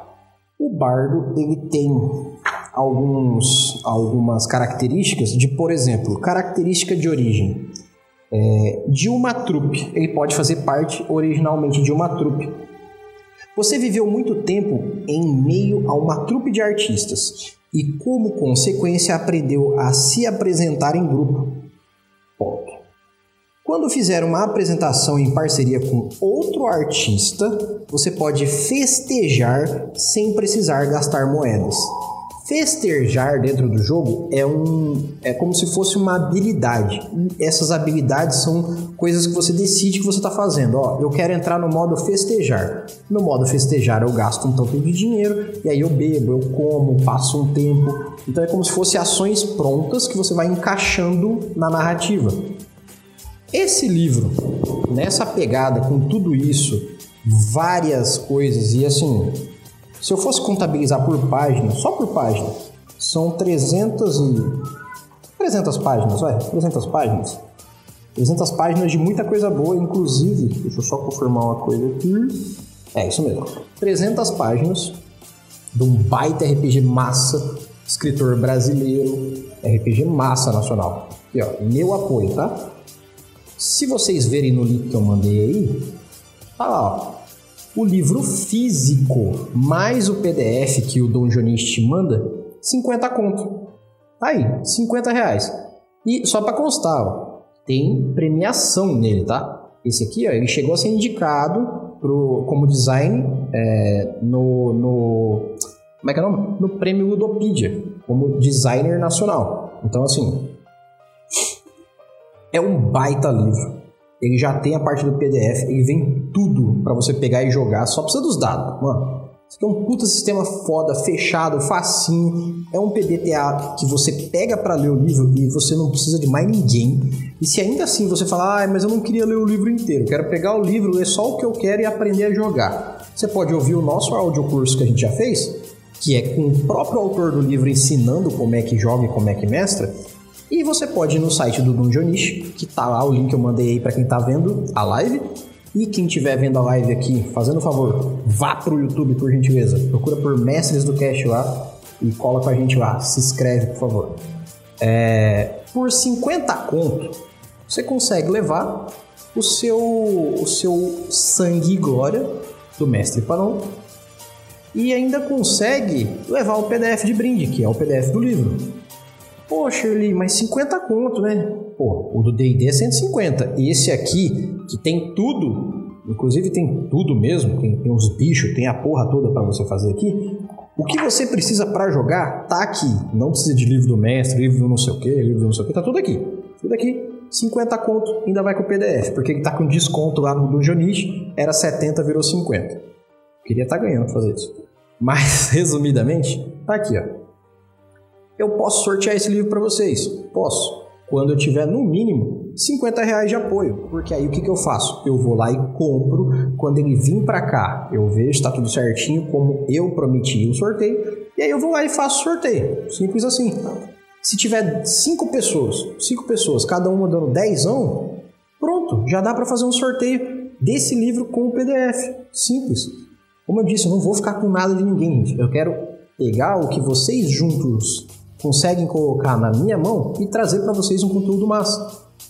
Eu poderia, sei lá, comprar um monte de livro usado e fazer leilão, essas coisas assim, mas não é bem isso que eu quero fazer. Eu quero realmente mostrar para vocês o quanto é fácil, o quanto é maneiro jogar RPG e tentar fazer disso aqui uma comunidade. Então, se vocês quiserem fazer isso junto comigo, eu tô aqui para fazer da melhor forma que eu puder e eu vou fazer. Então, se você for apoiador, se prepare que todo mês você vai participar de um, de um no, no, caso, de um sorteio. Aí eu vou ver qual é o livro que eu vou conseguir sortear dependendo dos apoios. Se eu tiver no mínimo 10 apoiadores, os sorteios começam.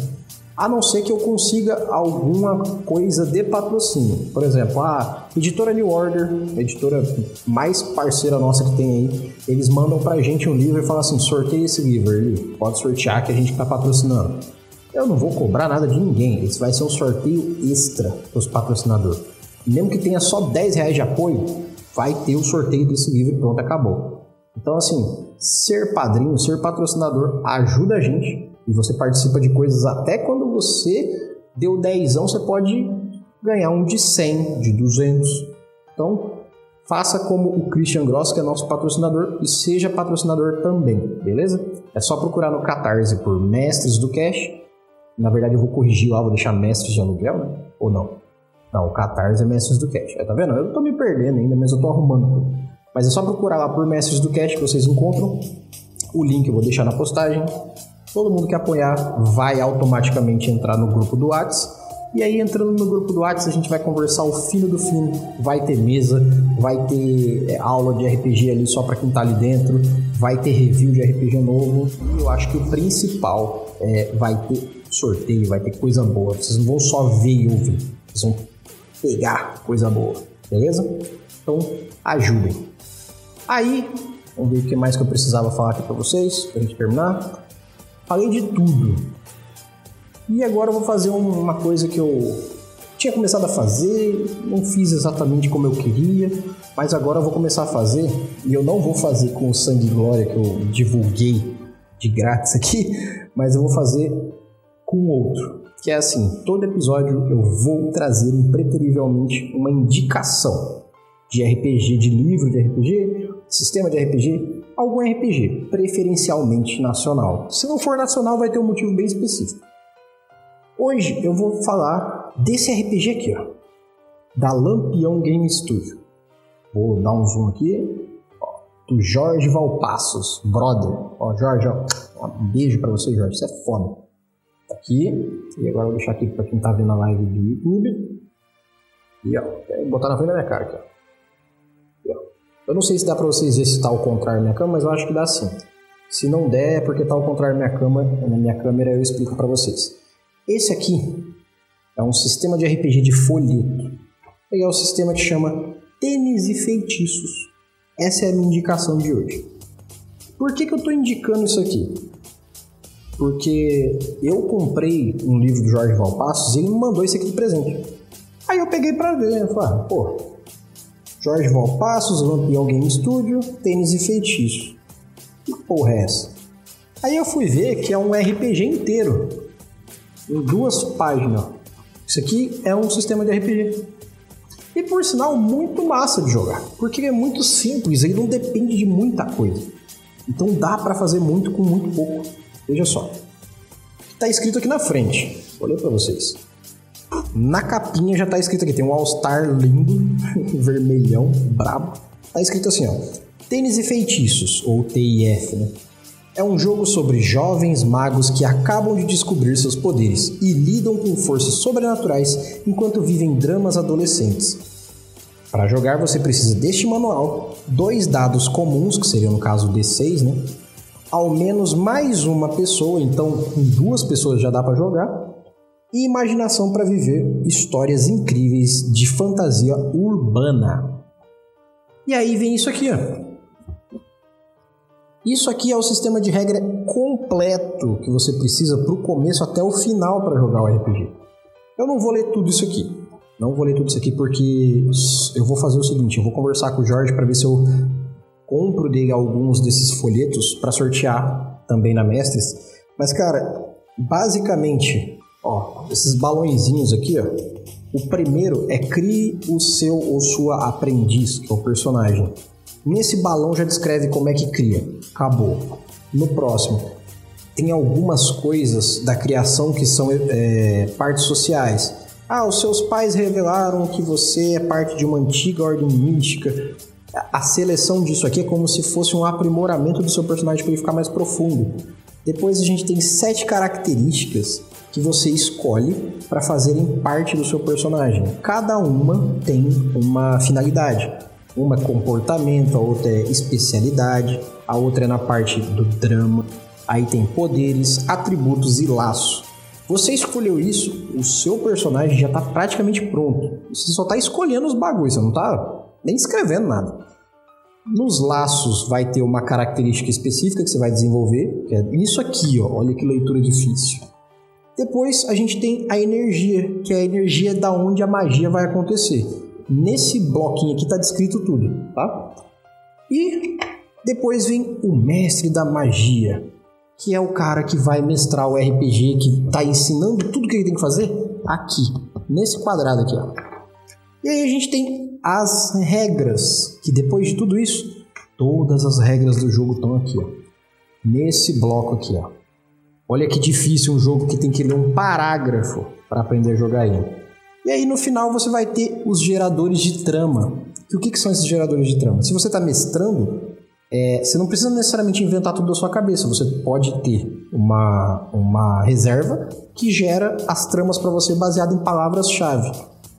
Tem até isso nesse folheto. Tem um gerador para o não precisar pensar muito. E no final, como diz aqui, ó, tem esse quadradão aqui, ó, que é falar para explicar para você que isso é só o começo e o quanto o RPG pode ficar mais complexo e mais evoluído, se você quiser. Resumidamente, gente, é um RPG completo, um gerador de aventura em uma folha A4. Isso aqui é um A4 dobrado no meio, né? O famoso A5. É isso, gente.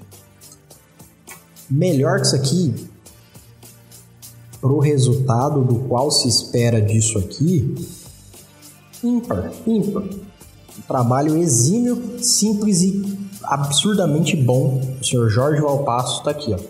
Tênis e feitiços, tá? Essa é a minha indicação. Eu indico para todo mundo que puder pegar, que seja o PDF disso aqui e jogar.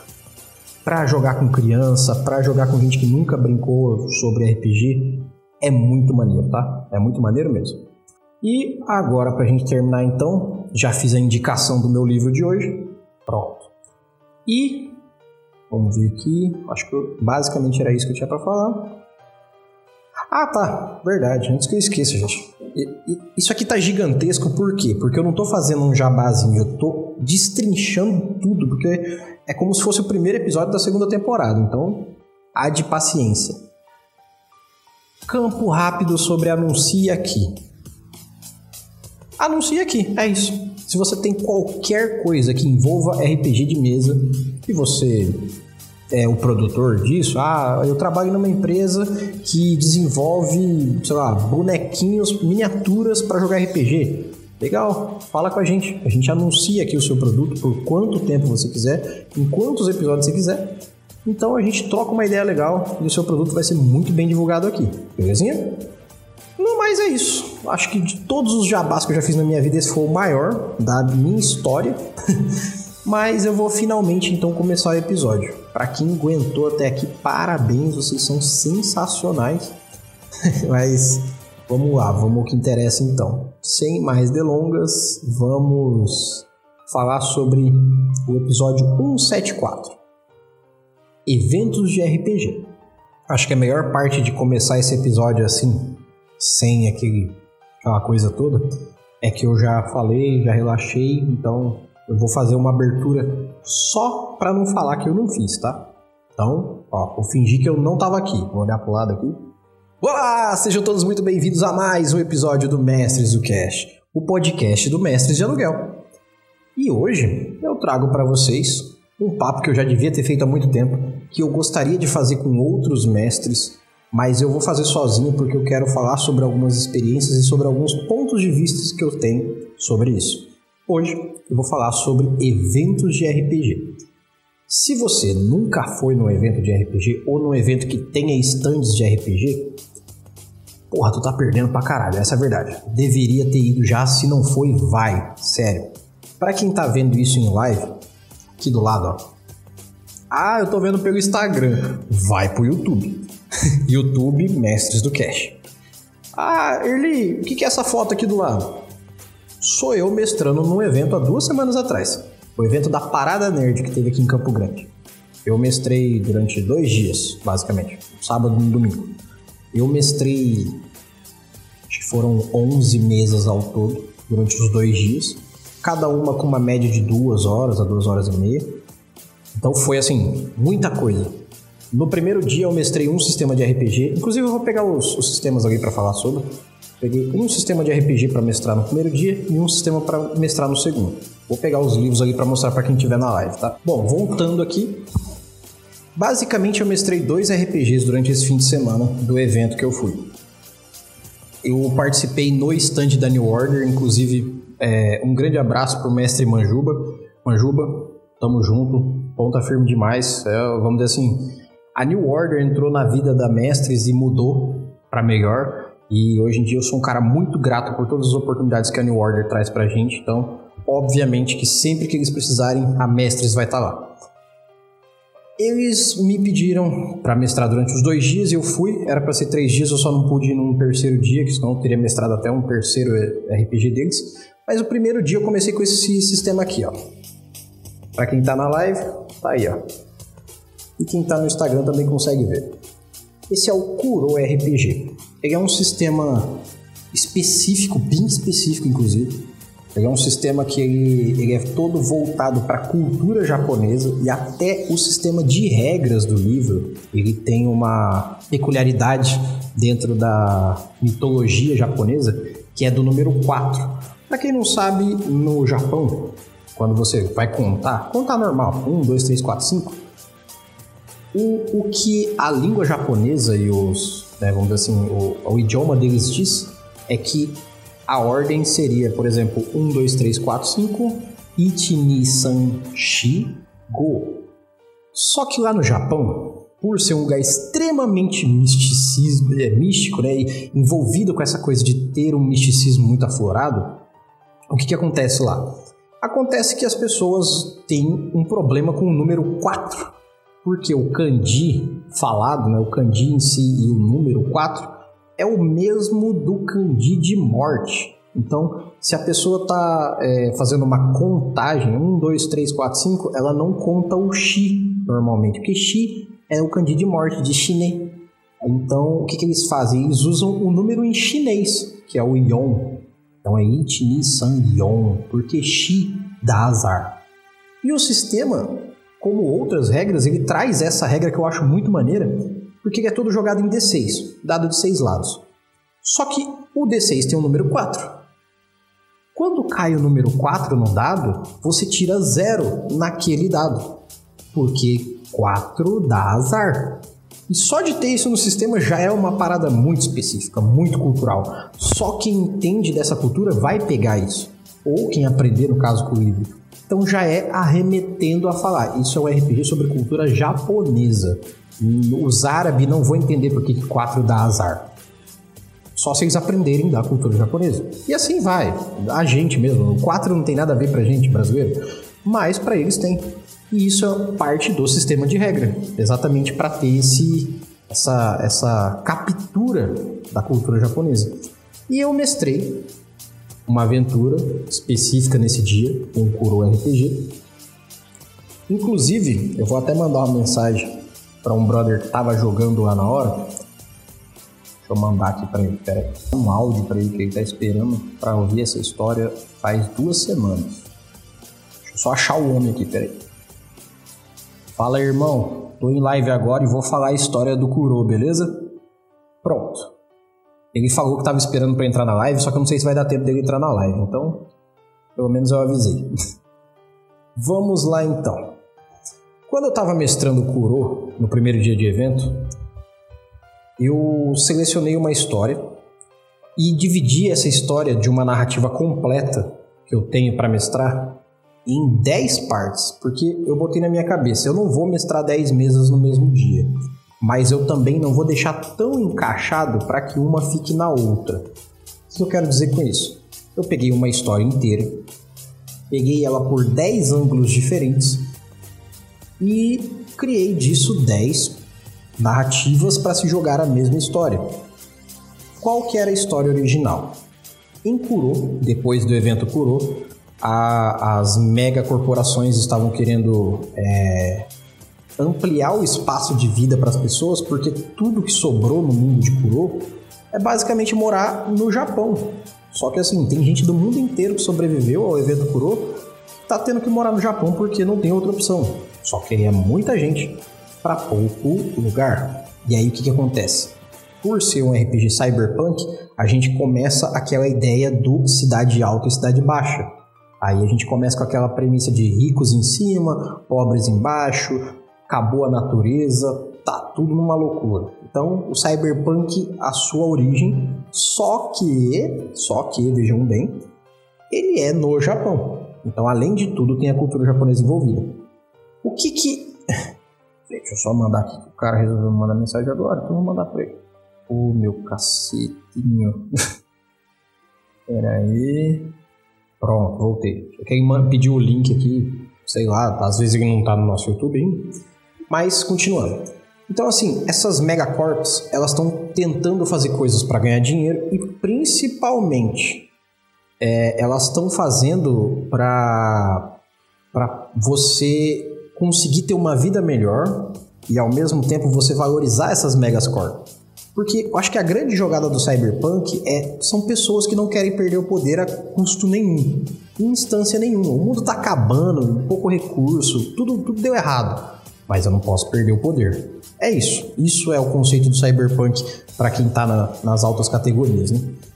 E aí o que, que acontece? Dentro desse, dessa narrativa, ela acontece em suma basicamente assim. Existe um grupo de megacorps que descobriram num leilão no mercado negro que um hacker divulgou que foi encontrada uma cura para o mundo. Uma cura para o mundo. Porque o mundo, depois desse evento, curou e ficou podre e não tem mais natureza. E aí, o que, que a gente consegue com essa natureza?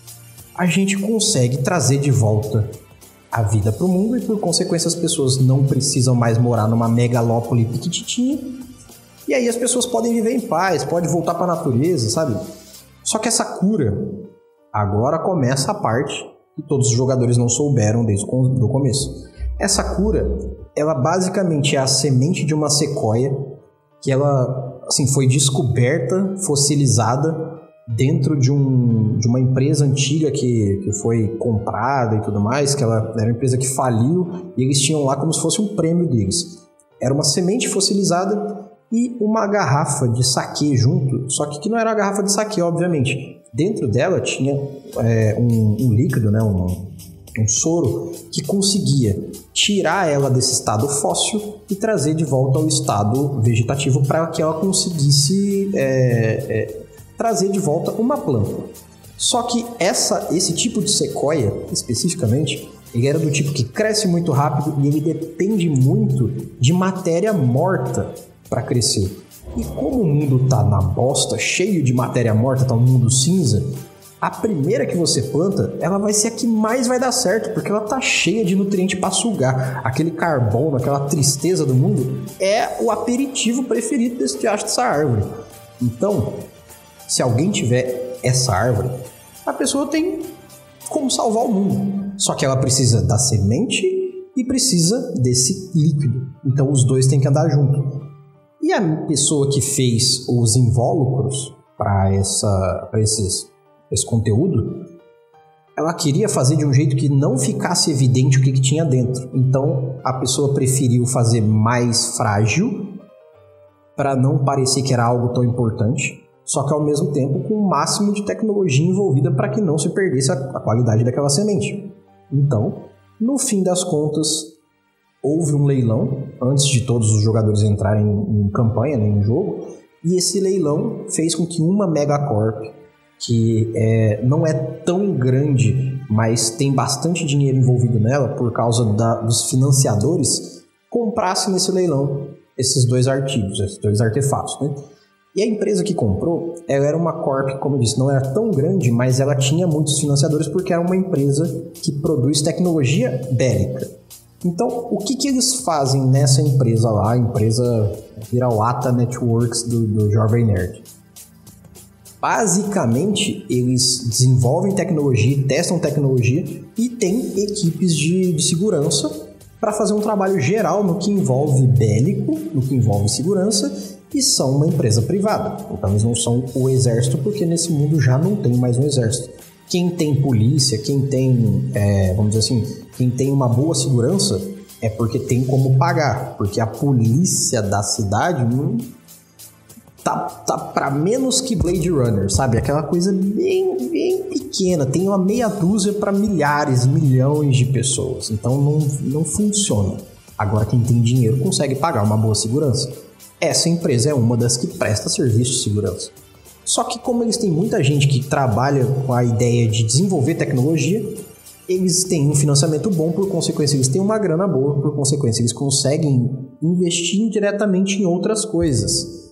Porque uma pessoa que contrata é, uma empresa, por exemplo, de segurança, ela vai ficar até impressionada se essa empresa de segurança falar assim: além de fazer a sua segurança, a gente pode aumentar o seu campo territorial. Estamos investindo numa tecnologia que vai salvar o mundo e você, em vez de ter uma megacorp num espaço do tamanho de um ovo, você vai poder ter uma fazenda com quanta árvore você quiser e com quanta natureza você puder ter.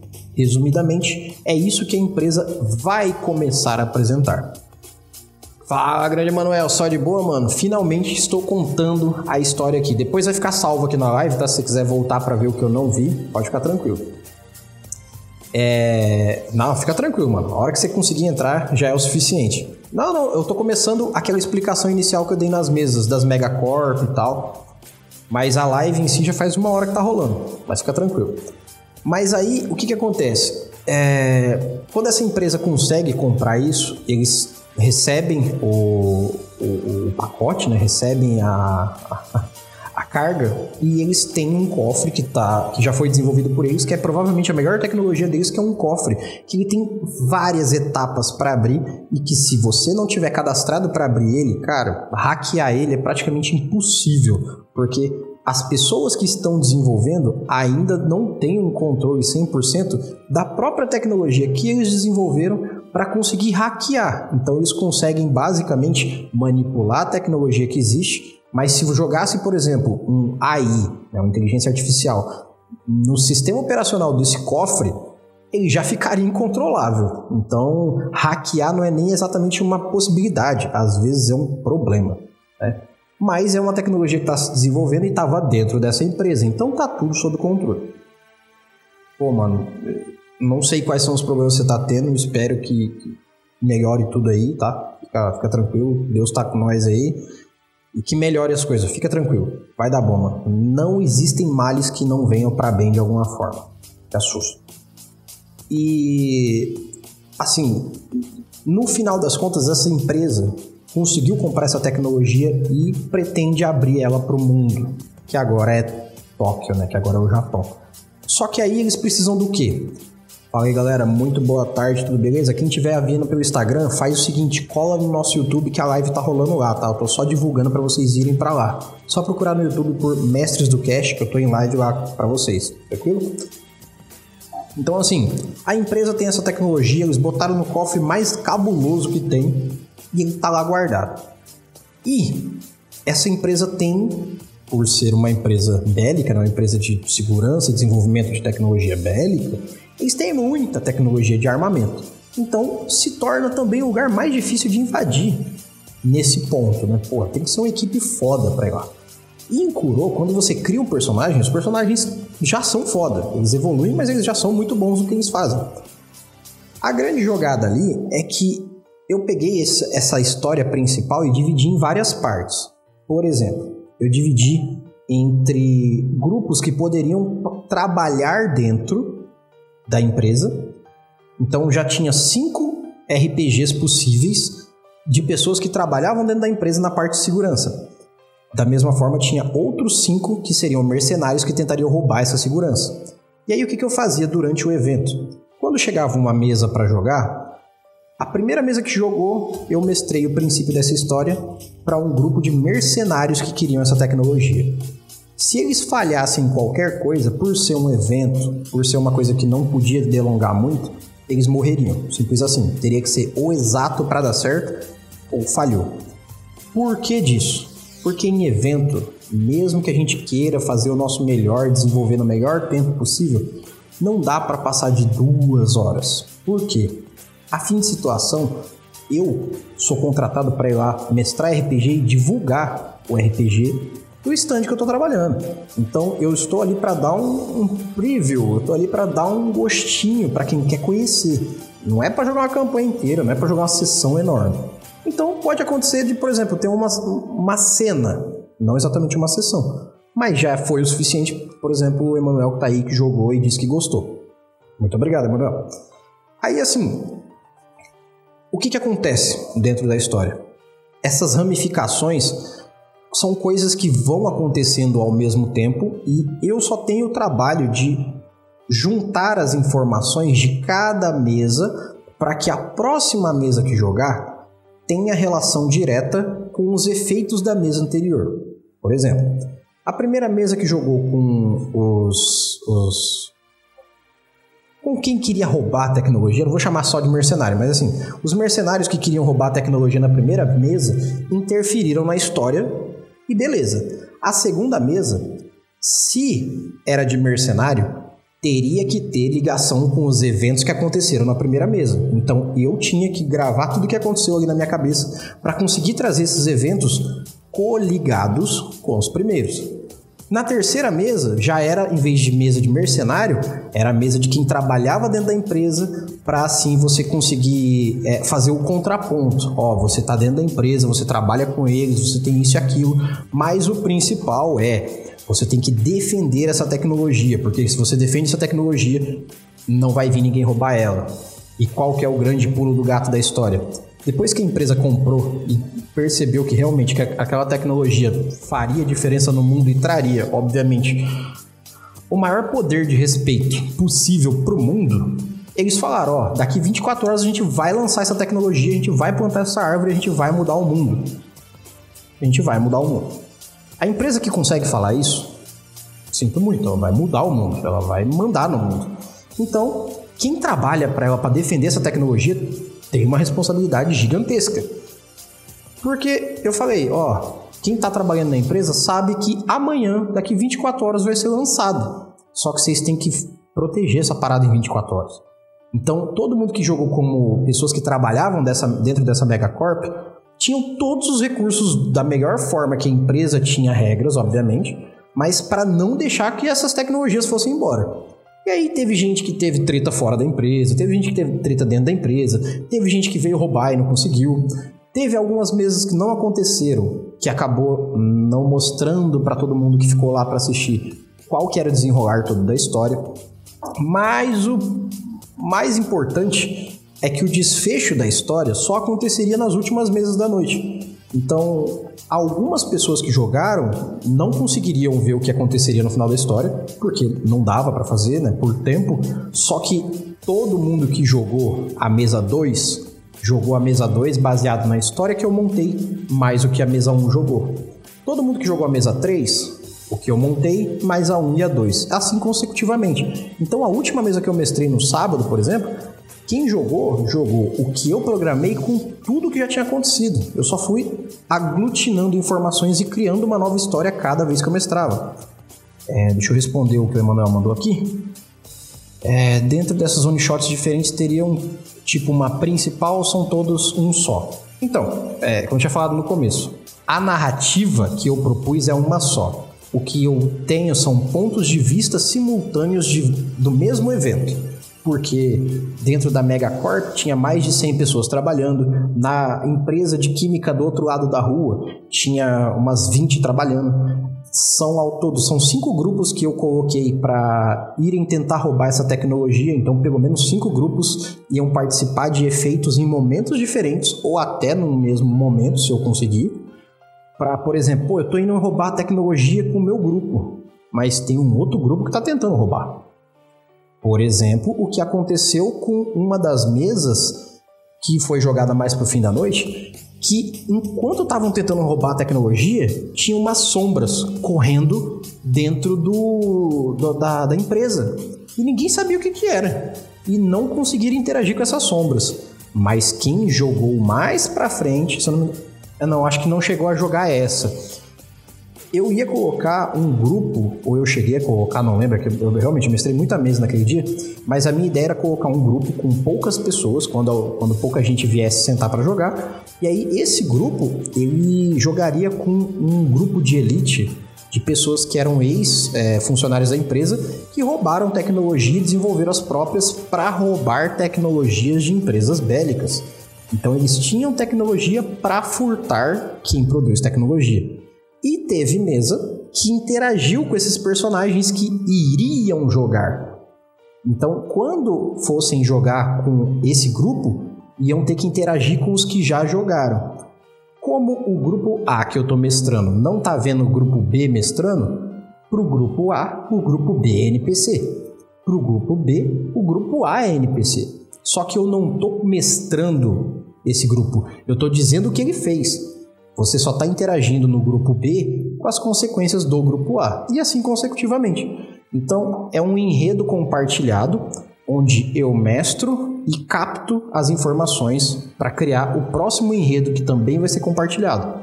Esse é um dos jeitos que eu criei para mestrar dentro de eventos, para conseguir mestrar um RPG diferente para a mesma pessoa sequencialmente.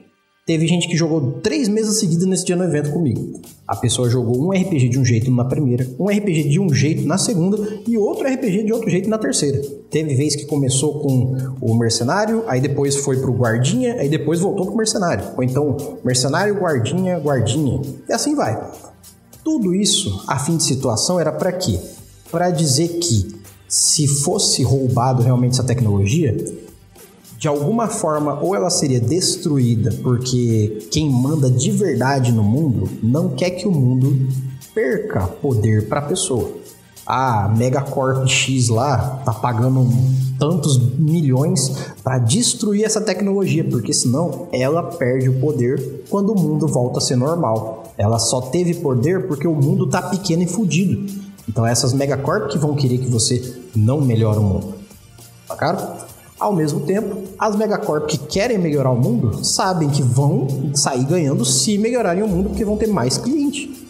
Aí começa a luta por trás dos panos. Quem foi contratado para roubar está trabalhando para empresas que não querem que essa tecnologia funcione, porque senão com que mundo que eles vão lidar? No mundo que tinha antes, eles eram pequenos, agora são empresas enormes. Para é a galera do mal, resumidamente, contratar mercenários é para tirar essa tecnologia do mundo. Para as empresas que não querem, que, são, que estão defendendo isso, elas querem que o mundo volte ao seu normal, ainda assim, para tirar algum benefício disso. No fim das contas, a linha que eu queria seguir, que eu tentava seguir e que basicamente todos os jogadores entraram nela de cabeça e eu gostei muito disso, até que normalmente a galera vai cada um para um canto. É... No fim, a tecnologia ou seria ou não seria roubada, sim, mas o que mais amarra a história é que qualquer coisa que acontecesse com a semente ou com o frasco acabaria com a missão por um todo. Isso também faria diferença nas próximas mesas. Se a primeira mesa que eu mestrei ela tivesse por algum motivo destruído essa tecnologia, como é que ia acontecer com as outras? O que, que eu tinha programado até para isso? Se por algum motivo explodir o prédio, que ia acontecer na primeira mesa. Se eles falhassem, eles iam explodir o prédio, ia ter uma mini ogiva nuclear ali que ia acabar com o prédio e o lugar todo. Mas a grande jogada ali é: se destruir a tecnologia, o que, que vem depois? As megacorp que não sabem que essa tecnologia foi destruída, as megacorp que vão fingir que estão com essa tecnologia. Então, o que eu uso chama semente de aventura. A semente de aventura ela traz um projeto para você desenvolver possibilidades. Eu tenho uma semente, eu pego ela e desenvolvo possibilidades. Durante o jogo, eu vou vendo a criação dos personagens, vou vendo o que, que os personagens e os jogadores querem em comum, e aí eu pego essa semente e curvo ela, que nem um bonsai. Eu curvo ela para o lado que eu quero que ela cresça. E assim, dentro de um evento, eu consigo trazer uma mesa legal em uma, duas horas. Será que isso já responde o que você queria saber do final da história, Manuel? Se sim, é isso. Se você quer perguntar alguma coisa específica da história, pergunte que eu respondo para você, beleza? Eu que agradeço, mano. Obrigadão por ter participado. Qualquer coisa tamo aí, tá certo? E assim, galera que tá assistindo pelo Instagram, não se esqueçam. Pulem lá pro nosso YouTube, por favor. É só procurar por Mestres do Cast que eu tô em live agora lá, tá rolando aqui. Essa live aqui do Instagram é só para divulgar do YouTube, beleza? E não deixem de se inscrever lá, porque ó, gente, vocês estão assistindo no YouTube e não estão se inscrevendo. Eu tenho que bater mil pessoas aqui no YouTube. Por favor. É de graça, não cobra nada. Mas, continuando. Em suma, eu até chamei o Emanuel para ver isso, porque ele jogou e eu queria saber qual era o final da história não tem um final da história. Não tem nem começo da história.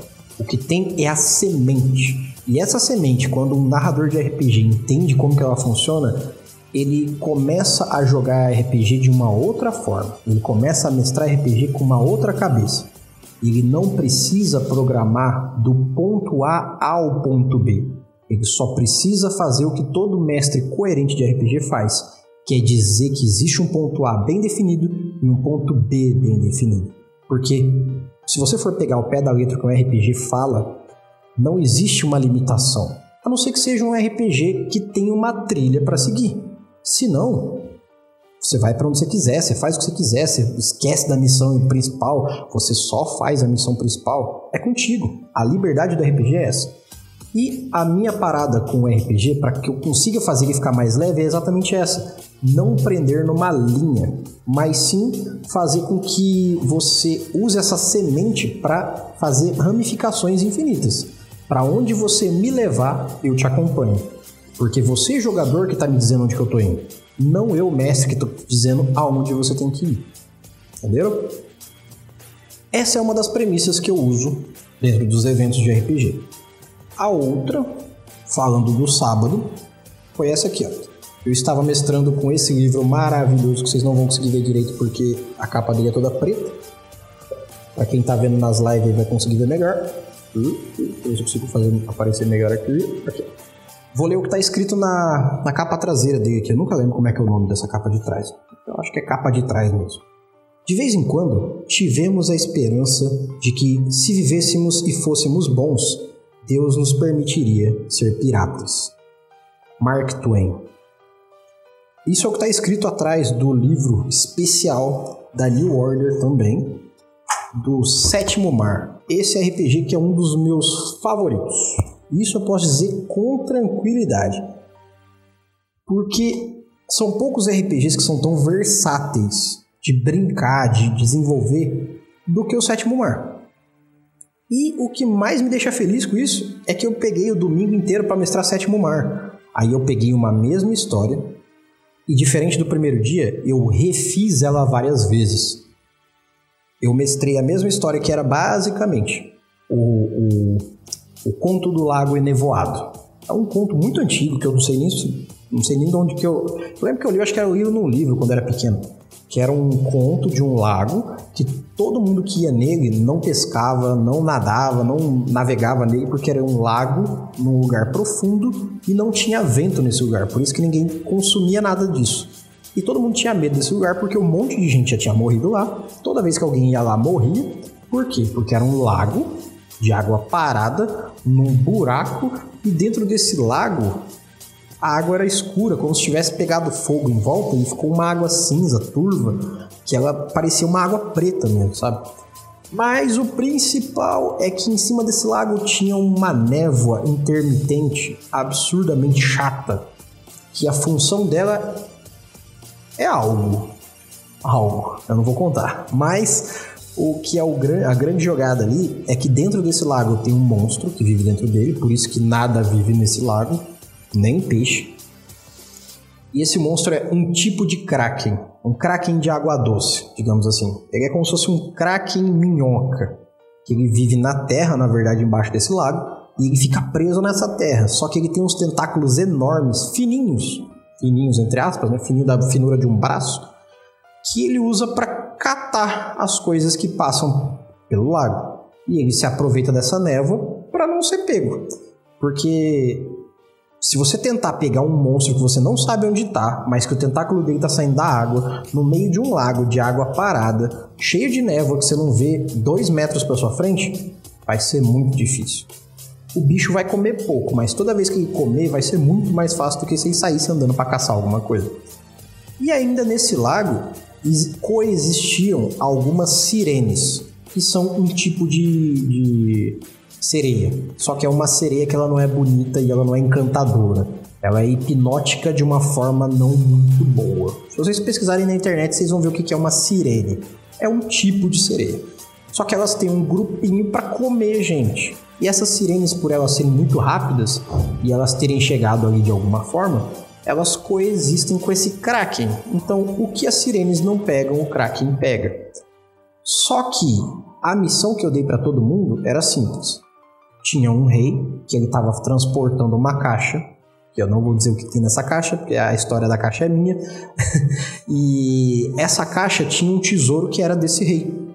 vamos colocar assim, o rei A, ele estava transportando uma caixa do, do reino dele para outro, e o rei B queria esse tesouro para ele, porque segundo ele, sempre que ele contrata as pessoas para isso na missão, ele explica que o tesouro é dele, ele só está pegando de volta o que é dele.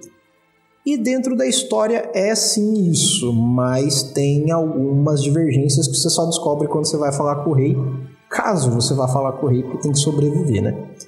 Só que aí, assim, dentro do mapa dessa história, existem vários caminhos para levar do reino A ao reino B, só que o mais curto é passar atravessando esse lago. O rei que está querendo fazer essa, essa passagem, ele sabe que existe essas paradas no lago e ele não abre para ninguém. Por quê? Porque ele sabe como não ser afetado pelos monstros do lago. Então ele tem passagem livre pelo lago. Só que basicamente só quem sabe disso é ele, porque o lago fica dentro desse reino dele. Então ele consegue fazer as pessoas atravessarem sem morrer, resumidamente. Só que aí o rei inicial que está contratando o grupo não tem essas informações, não sabe trabalhar desse jeito, mas sabe que esse rei está transitando com essa carga que ele quer. Então ele contrata um grupo, que no caso é o grupo das pessoas que vão estar tá jogando, para interceptar essa passagem pelo lago, pegar o tesouro e trazer para ele. E como ele sempre fala, ele pagará para cada pessoa que trouxer esse tesouro o próprio peso em ouro o que é bastante coisa, principalmente no mundo medieval. Aí, é, no caso aqui vitoriano, né? pré-vitoriano, pós-vitoriano, vitoriano como um todo, era das navegações. Mas em suma, o, o que o grupo tem que fazer é entrar no lago, sobreviver ao Kraken, entre aspas Kraken, às sirenes e ainda roubar o grupo que está passando por ali, que não é um grupo fodão, eles só sabem como passar por ali, é só uns José da Silva facilmente assaltáveis. Só que a grande jogada é o grupo que está sendo contratado não sabe de nada. Ele não sabe como funciona o lago, não sabe como funciona o outro rei, não sabe como funciona o rei que está contratando eles direito.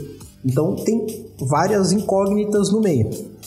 A grande jogadinha ali é, dependendo do que os jogadores fizerem na mesa, ou o Kraken vai ser, é, vamos dizer assim, alertado, ou a, as sirenes vão ser alertadas, ou nenhum dos dois vai ser alertado eles vão conseguir interceptar, roubar e trazer de volta o tesouro. Infelizmente, no domingo, ninguém conseguiu fazer isso. Por quê? Porque todos fizeram algo que alertasse os monstros e ainda tentaram lutar com o monstro. A única que, vamos dizer assim, a única, o único grupo que não alertou ninguém foi um grupo que me deu vontade de acrescentar algo. A lenda do, do famigerado, né? Do, do, do, navio fantasma que nunca para de navegar e que nunca para de lutar, né? O, o holandês voador. A lenda diz o seguinte: enquanto houver um navio para pilhar, enquanto a tripulação for amaldiçoada, a gente vai continuar destruindo e pilhando navios e aumentando a nossa, nossa nosso, nosso grupo, né? E o holandês voador, ele não depende de mar, ele não depende de nada, ele flutua, ele não tem peso, ele não tá nem aí, todo mundo já tá morto lá dentro. Então é um barco de espírito que nem precisa de vento para velejar. E ele é quase uma caravela, ele é gigantesco, né? Perto dos navios e dos barquinhos. No fim das contas, caso eu vi, eu, tipo, eu sempre usava o efeito de, desse navio fantasma no, no meio da névoa para gerar um, um medo. Só que eu não usava o navio em si. Eu sempre dava a entender que estava vindo algum. Teve um grupo que conseguiu, em vez de ir atrás do tesouro, falou assim: não, e se a gente fosse atrás do navio e foda-se o tesouro? Eu fui lá e botei o, o, holandês voador. Eles lutaram com. Bom, no caso, teve um duelo entre o que aparentemente deveria ser o líder desse grupo e o capitão do holandês. Acaba a mesa deles, inclusive, com o capitão do holandês vencendo e tomando o navio inimigo que era a embarcação deles. Mas assim, resumindo os dois dias, eu queria explicar como que eu fiz para as pessoas entenderem como que é a minha cabeça quando eu estou mestrando. Mas mestrar em evento de RPG é muito massa. Muito mais massa por um lado do que mestrar para mesas comuns. Só que por outros é péssimo. Bom, continuando. Então assim, o que, que é melhor, o que, que é pior, qual que é a, a lógica, qual, qual que é a do evento de RPG? Tô falando pelo meu lado, não pelo lado dos jogadores que vão lá, mas daqui a pouco eu falo pelo lado de quem vai assistir e participar. Pelo lado de quem tá mestrando é simples, gente. A gente tá lá para trabalhar. A gente tá lá trabalhando, divulgando o sistema, a gente tá lá é, mostrando a nossa desenvoltura de mestre. No meu caso, eu estava não só fazendo isso, como divulgando o meu trabalho de mestragem de aluguel. Então, para mim era um pacote tá ali. E, obviamente, uma oportunidade muito legal de conhecer gente de mostrar como é que os sistemas que eu mestrei funcionavam na prática. E por mais que tenham vários pontos negativos que eu vou falar daqui a pouco, é muito legal ver a cara de gente que nunca jogou, regaçando no RPG. Gente que já jogou uma vez ou outra, quando joga com um mestre que sabe o que tá fazendo, falar assim: caraca, esse jogo foi foda, esse jogo teve isso, teve aquilo, teve. As coisas se juntaram. Então, assim, você vê que quando você está mestrando no evento e se empenha para o negócio da massa, você tem um recebimento, você tem uma parada de volta. Os jogadores, mesmo que nunca sentaram numa mesa de RPG, têm um envolvimento ali. O que você não pode é delongar demais porque você está trabalhando e também pelo fato de que não dá tempo de desenvolver tanto. Não dá. Simples assim. Eu queria que desse, mas não dá. Aí, a, a sensação de mestrar para 50, 60 pessoas no mesmo dia, eu vou dizer para vocês, ao mesmo tempo que é muito complexa, é muito legal. Muito legal mesmo, porque que nem eu falei, mestrei em dois dias, umas 11, acho que foi 11 meses. Cara, 11 meses em dois dias cansa, mas é muito legal de mestrar, porque você pega a sua bagagem e fala assim: agora eu vou ver se eu sou mestre ou se eu não sou mesmo. Aqui eu não sou melhor do que lá em casa. Mas aqui eu tô me testando para ver se eu sou bom mesmo. Então, pelo lado do mestre, é basicamente isso que eu sinto. É muito massa.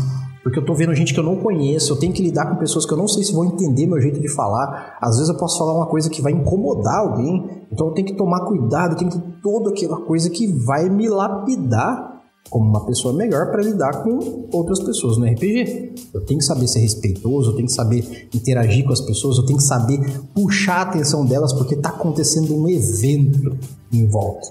E elas estão sentadas numa mesa para jogar RPG.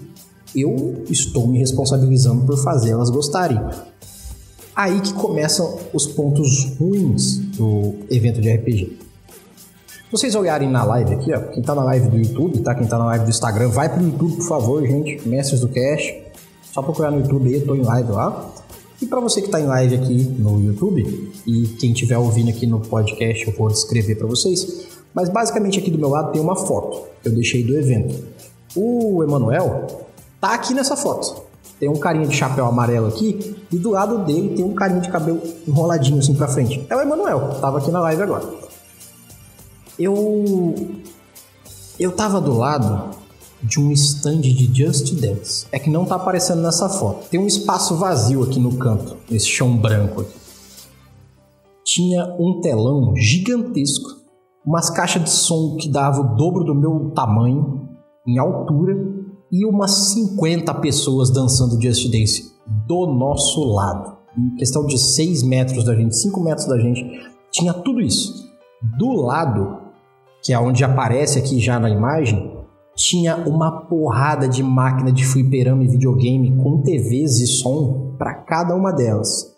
Do lado, onde tem o telão aqui na imagem, dá para ver lá, tava tendo um campeonato de Street Fighter. Do lado tem um palco onde tava tocando a, a banda. Como é que é o nome? Ai meu Deus, aquela banda de anime que todo mundo conhece aqui do Brasil, a. Pera aí, deixa eu achar o nome da banda que eu esqueci. Oh, vou falar bosta não. Cadê os caras aqui? Pera aí que eu vou achar eles aqui. Calma aí. Eles basicamente são os que cantam a maioria das aberturas de anime hoje em dia no Brasil que são traduzidas, porque eles eles são bem antigos até. Se não me engano, eles cantam até a abertura do Dragon Ball, porra assim. Cadê, cadê, cadê, cadê? Se tiver alguém na live aí que quiser me ajudar com o nome da banda, eu agradeço, tá? É... Caraca, mano, como é que é o nome dos caras? Deixa eu ver no, no bagulho da Parada Nerd que tem aqui. Ah, é, pra quem quiser saber qual é o evento que eu tava mestrando, Parada Nerd, que teve aqui agora no mês de outubro de 2022, aqui em Campo Grande. Aqui a programação. Foi no dia 19 e no dia 20 de outubro que eu, eu estava lá. Cadê? Nossa, o Fábio Lucindo foi no evento e eu nem fui pegar um, um autógrafo do cara, que droga. Ah, é, eu tava ocupado trabalhando. aqui, ó. A, a banda chama Dekira Justice. Só isso. Só a Dekira Justice. Eles cantam uma porrada de música de anime conhecido hoje em dia. Só, só pra eu não, né, pra não, não fazer juiz aos caras, pô. Eles cantam, vamos ver, a versão do Pegasus Fantasy atual é deles. É... Deixa eu ver o que mais que tem no site deles aqui. Só pra vocês saberem de que, eu tô falando, que tava naquele palco enquanto eu mestrava um RPG, tá? Por isso que eu tô falando dessa banda, gente. Não tô perdendo tempo nela, não. É... Ah, assim, eles cantam uma porrada de música de anime. É isso. Então, voltando pra live aqui, para não me estender demais. Vamos lá. Do nosso lado, metros de distância, um telão de Just Dance com uma porrada de gente dançando. Um monte de videogame retrô tocando cada um som de uma TV. Um campeonato de Street Fighter com uma plateia gritando e batendo palma do lado a banda de Kira Justice tocando as músicas de anime, sei lá, sorriso resplandecente do Dragon Ball, essas coisas assim, muita loucura.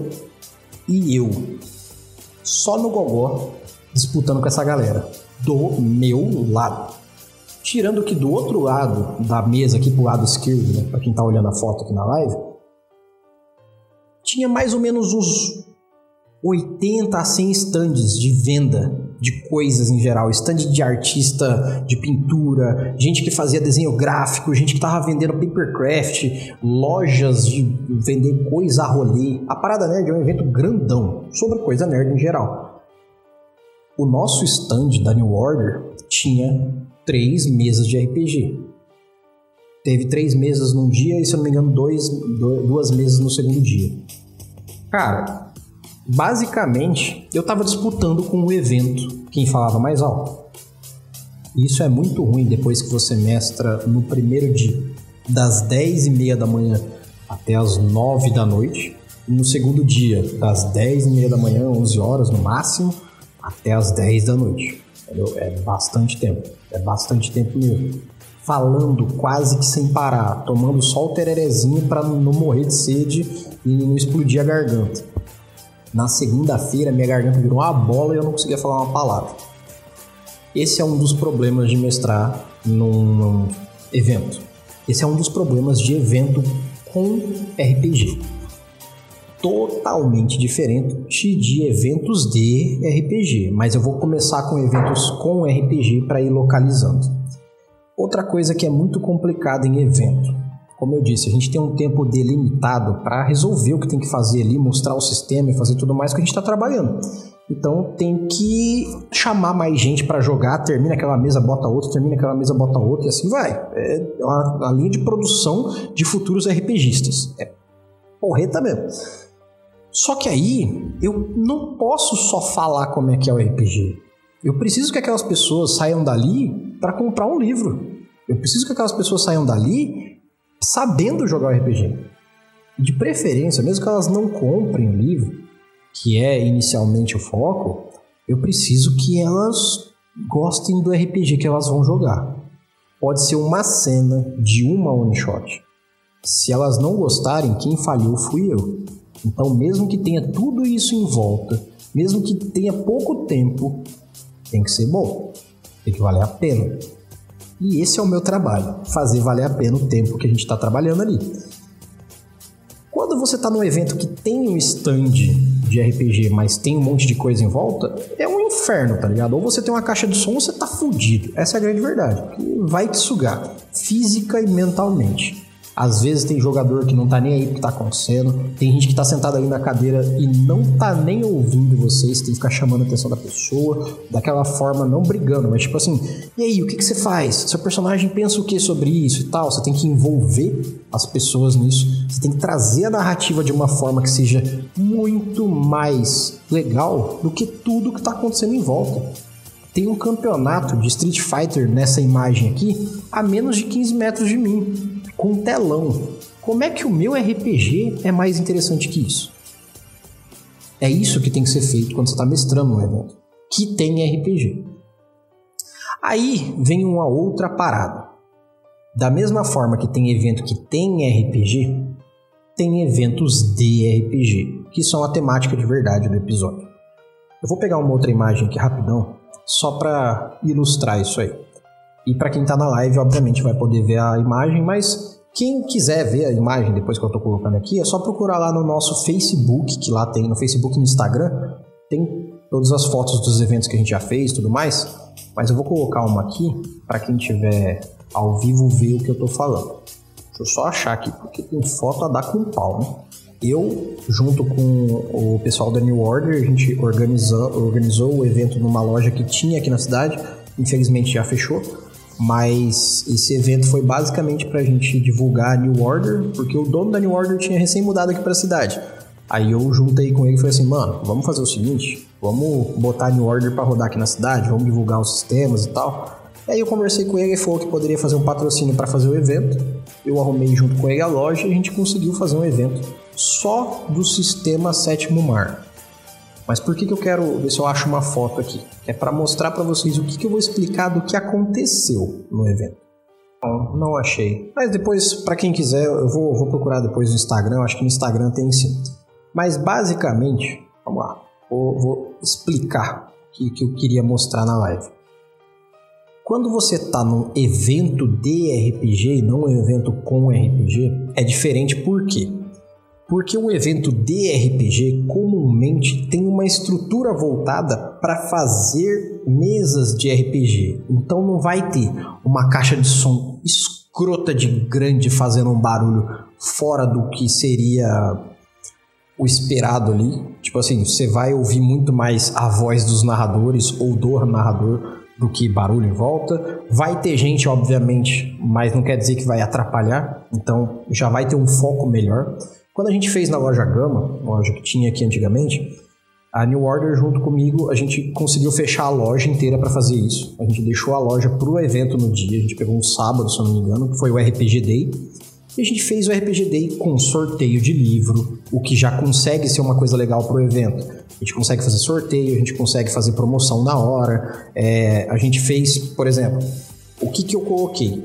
Que e junto comigo no dia, o pessoal que estava junto comigo na Mestres, tinha ao todo cinco mestres. Eu mais quatro, no caso. Ou eu mais cinco? Não, acho que estava eu mais cinco. Cada um. Não, eu mais quatro, perdão. Cada um desses mestrou. Peraí, deixa eu ver. Era o Will, o Luiz, o Hortalho, o Matheus e. Não sei se eu tô esquecendo alguém. Bom, eram quatro ou cinco, mas eu acho que eram quatro pessoas. Eu acho que eram quatro mestres mais eu. Por que, que eu falo mais eu? Porque eu inicialmente não mestrei mesa nenhuma. Eu coloquei cada um dos mestres para fazer uma narrativa separada, desconexa uma da outra, e nenhum deles era para se conversar. Eu só queria que elas fossem no mesmo lugar. Eles podiam fazer o que quisesse de missão e tudo mais. Só que aí o que, que eu estipulei dentro do evento para a organização?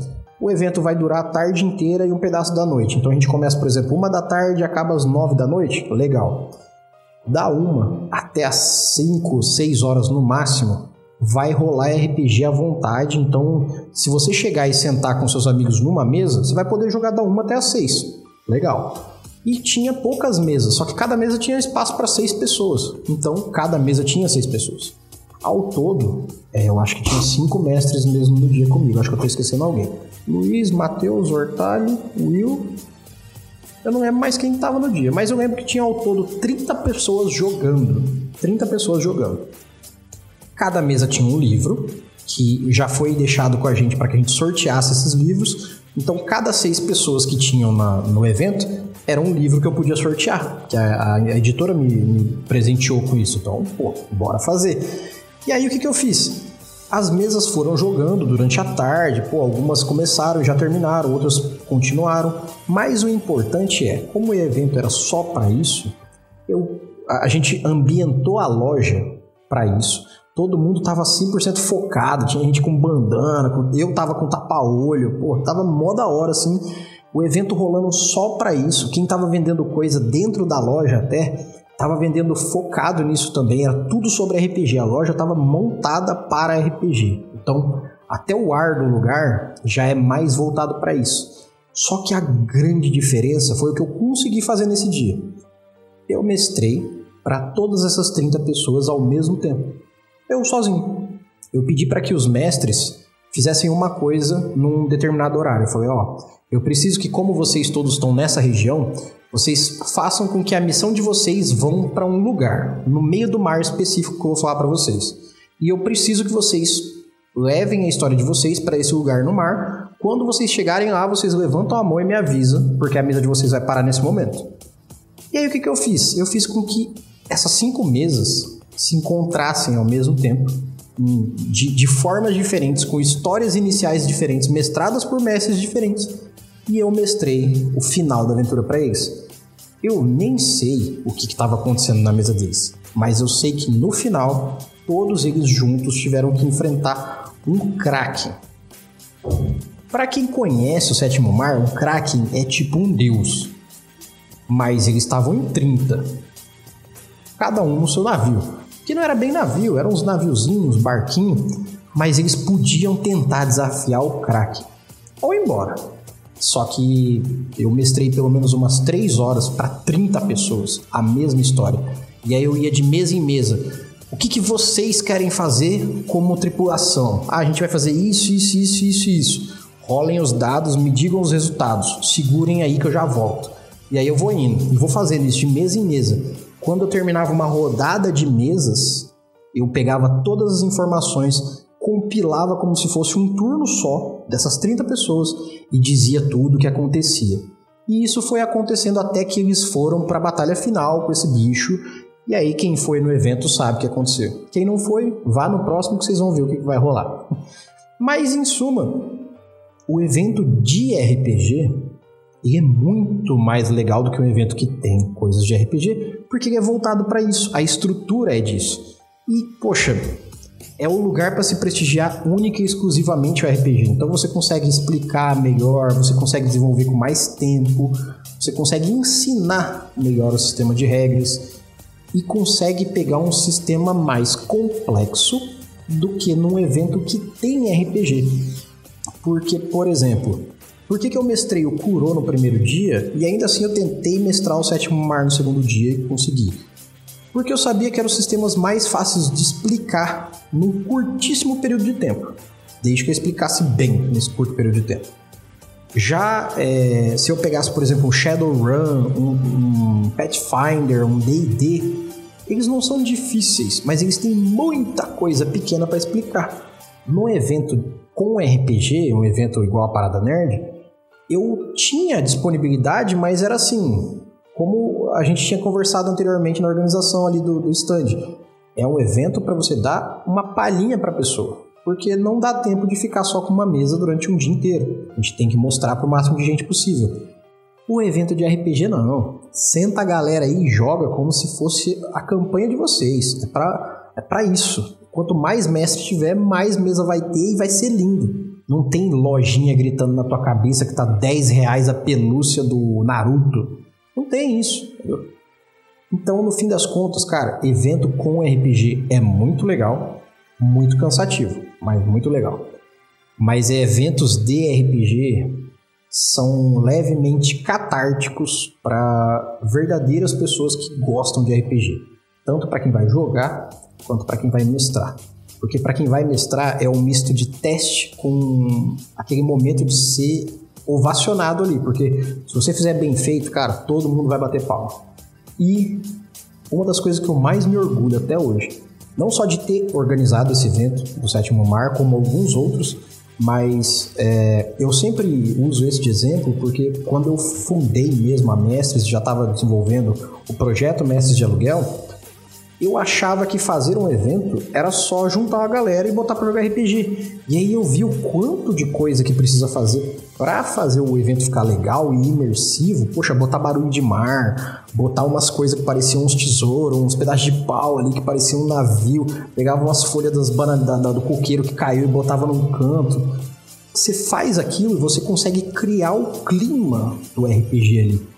Então, cara, é, é como se estivesse entrando porta dentro do RPG que você vai jogar. Às vezes em casa você não consegue fazer isso. Às vezes pelo Discord, quando você vai jogar, não dá para fazer isso. Não tem como. O máximo que eu posso colocar é um sonzinho de fundo. Mas quando você vai no evento, é, se você, por exemplo, digamos que você faz cosplay. Se você for com um cosplay num evento de RPG, você só vai estar tá jogando RPG mais dentro dele. É só isso. É só isso mesmo, sabe? Porque você tá dentro, não tem mais nada que não seja RPG ali, entendeu? E isso é muito legal para quem curte essa parte imersiva, para quem curte essa parte de é, entrar de cabeça no jogo. Para quem gosta do RPG, sente aquele, aquele negocinho no coração, sabe? Então, se você curte RPG, vá a eventos de RPG. Descubra eventos de RPG da sua cidade. Por quê? Você ajuda o RPG da sua cidade a crescer. Você que está me ouvindo. O RPG da sua cidade cresce quando você consome o que tem para ser consumido da sua cidade. E para que, que serve isso? Qual que é a lógica de consumir o, a loja de RPG da minha cidade, a loja que vende RPG na minha cidade, para você ter melhores preços? Porque o quanto mais você compra, maior é a competição. Se tem gente comprando, vai ter gente vendendo. Se eu tô vendo que existe uma loja na minha cidade que cobra um preço absurdo porque ela é a única loja, eu posso abrir uma loja também. Isso vai dar melhores valores ou uma competitividade para quem é cliente. Então vocês vão ter dois lugares para ir, dois preços para ver, duas possibilidades e uma comunidade que vai se formando porque são clientes. Assim, quando você consome o que está na sua região, por consequência você faz ter mais gente na sua região fazendo o mesmo que você. Ah, mas Erli, eu gosto de comprar só as coisas pela internet, jogar só pelo Discord, não gosto de entrar em contato com ninguém. Então eu vou dar uma dica para vocês. No final do ano, isso aqui é um spoiler absurdo, mas é só para quem tá ouvindo ou ouvindo essa live. No final do ano eu quero fazer um evento de RPG online. Todo mundo vai poder estar na sua casa, no seu PC, de cuequinha, tranquilo. Mas eu quero fazer um RPG, um evento de RPG online onde eu vou juntar vários mestres que quiserem participar. E além de ter jogo gratuito e gente para ensinar, sistemas para mostrar, sorteio que eu quero fazer, além de tudo isso, eu ainda quero que esse seja um evento beneficente, porque eu acho que uma das coisas mais legais que a comunidade RPGista pode fazer é cada um dar um, dois reais e ajudar uma instituição, porque tá todo mundo lá para jogar RPG, despretensiosamente. Aprender sobre RPG, jogar, conhecer. Só que se além disso você puder, sabe, botar um prato de comida na mesa de alguém que está precisando, não seria legal? Então, se tudo der certo no final do ano, eu quero fazer um evento. Ele não vai ser tão gigantesco, mas eu quero, sei lá, colocar um ingresso. É... Como é que fala? Um ingresso que ele na verdade vai ser um valor, é, um valor simbólico, ingresso simbólico, que todo mundo na verdade poderia participar normalmente, mas eu quero colocar esse ingresso simbólico para quê? Para que o valor desse ingresso simbólico seja juntado e colocado para alguma instituição. Por exemplo, a CUFA, ou alguma instituição que cuida de animais de rua, ou alguma, alguma instituição que cuida de idosos, essas coisas assim. As pessoas que que tem uma, uma ONG, alguma coisa que ajuda pessoas, mas precisa de ajuda também. Então, poxa, não é, não é tudo pro meu bolso, não é tudo para mim. Eu não mestro RPG e eu não faço coisas de RPG para eu ganhar dinheiro só. É o meu hobby, é o meu estilo de vida, é o meu trabalho.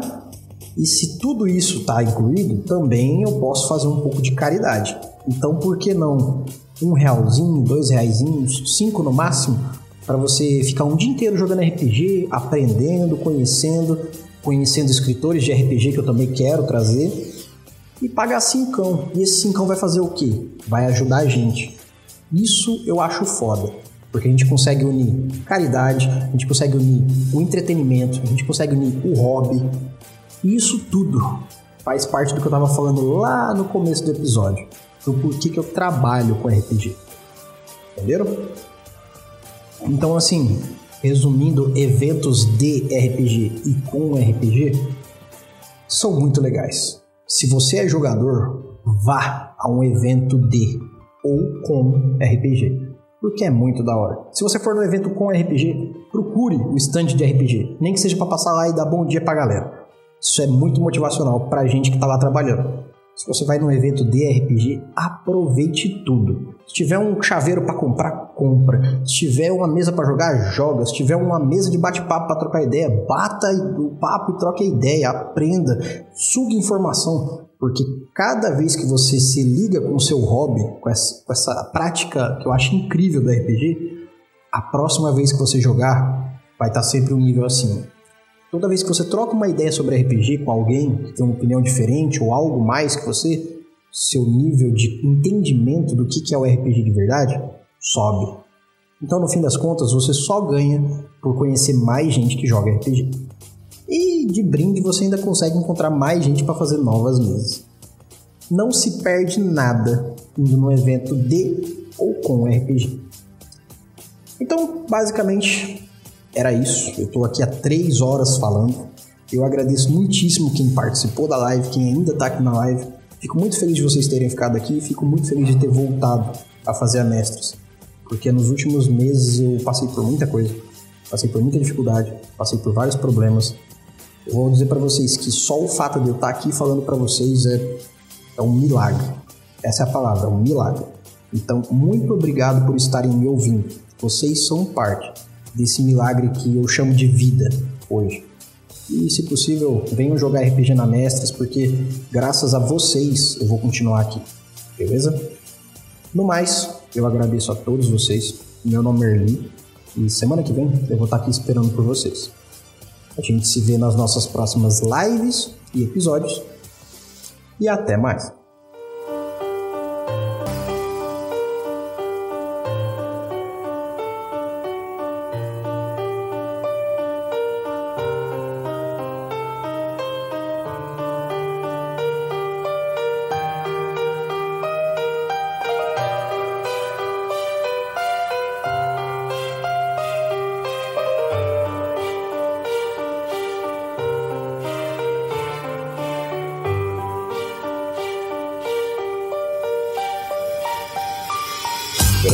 Brasileira Mestres do Cast.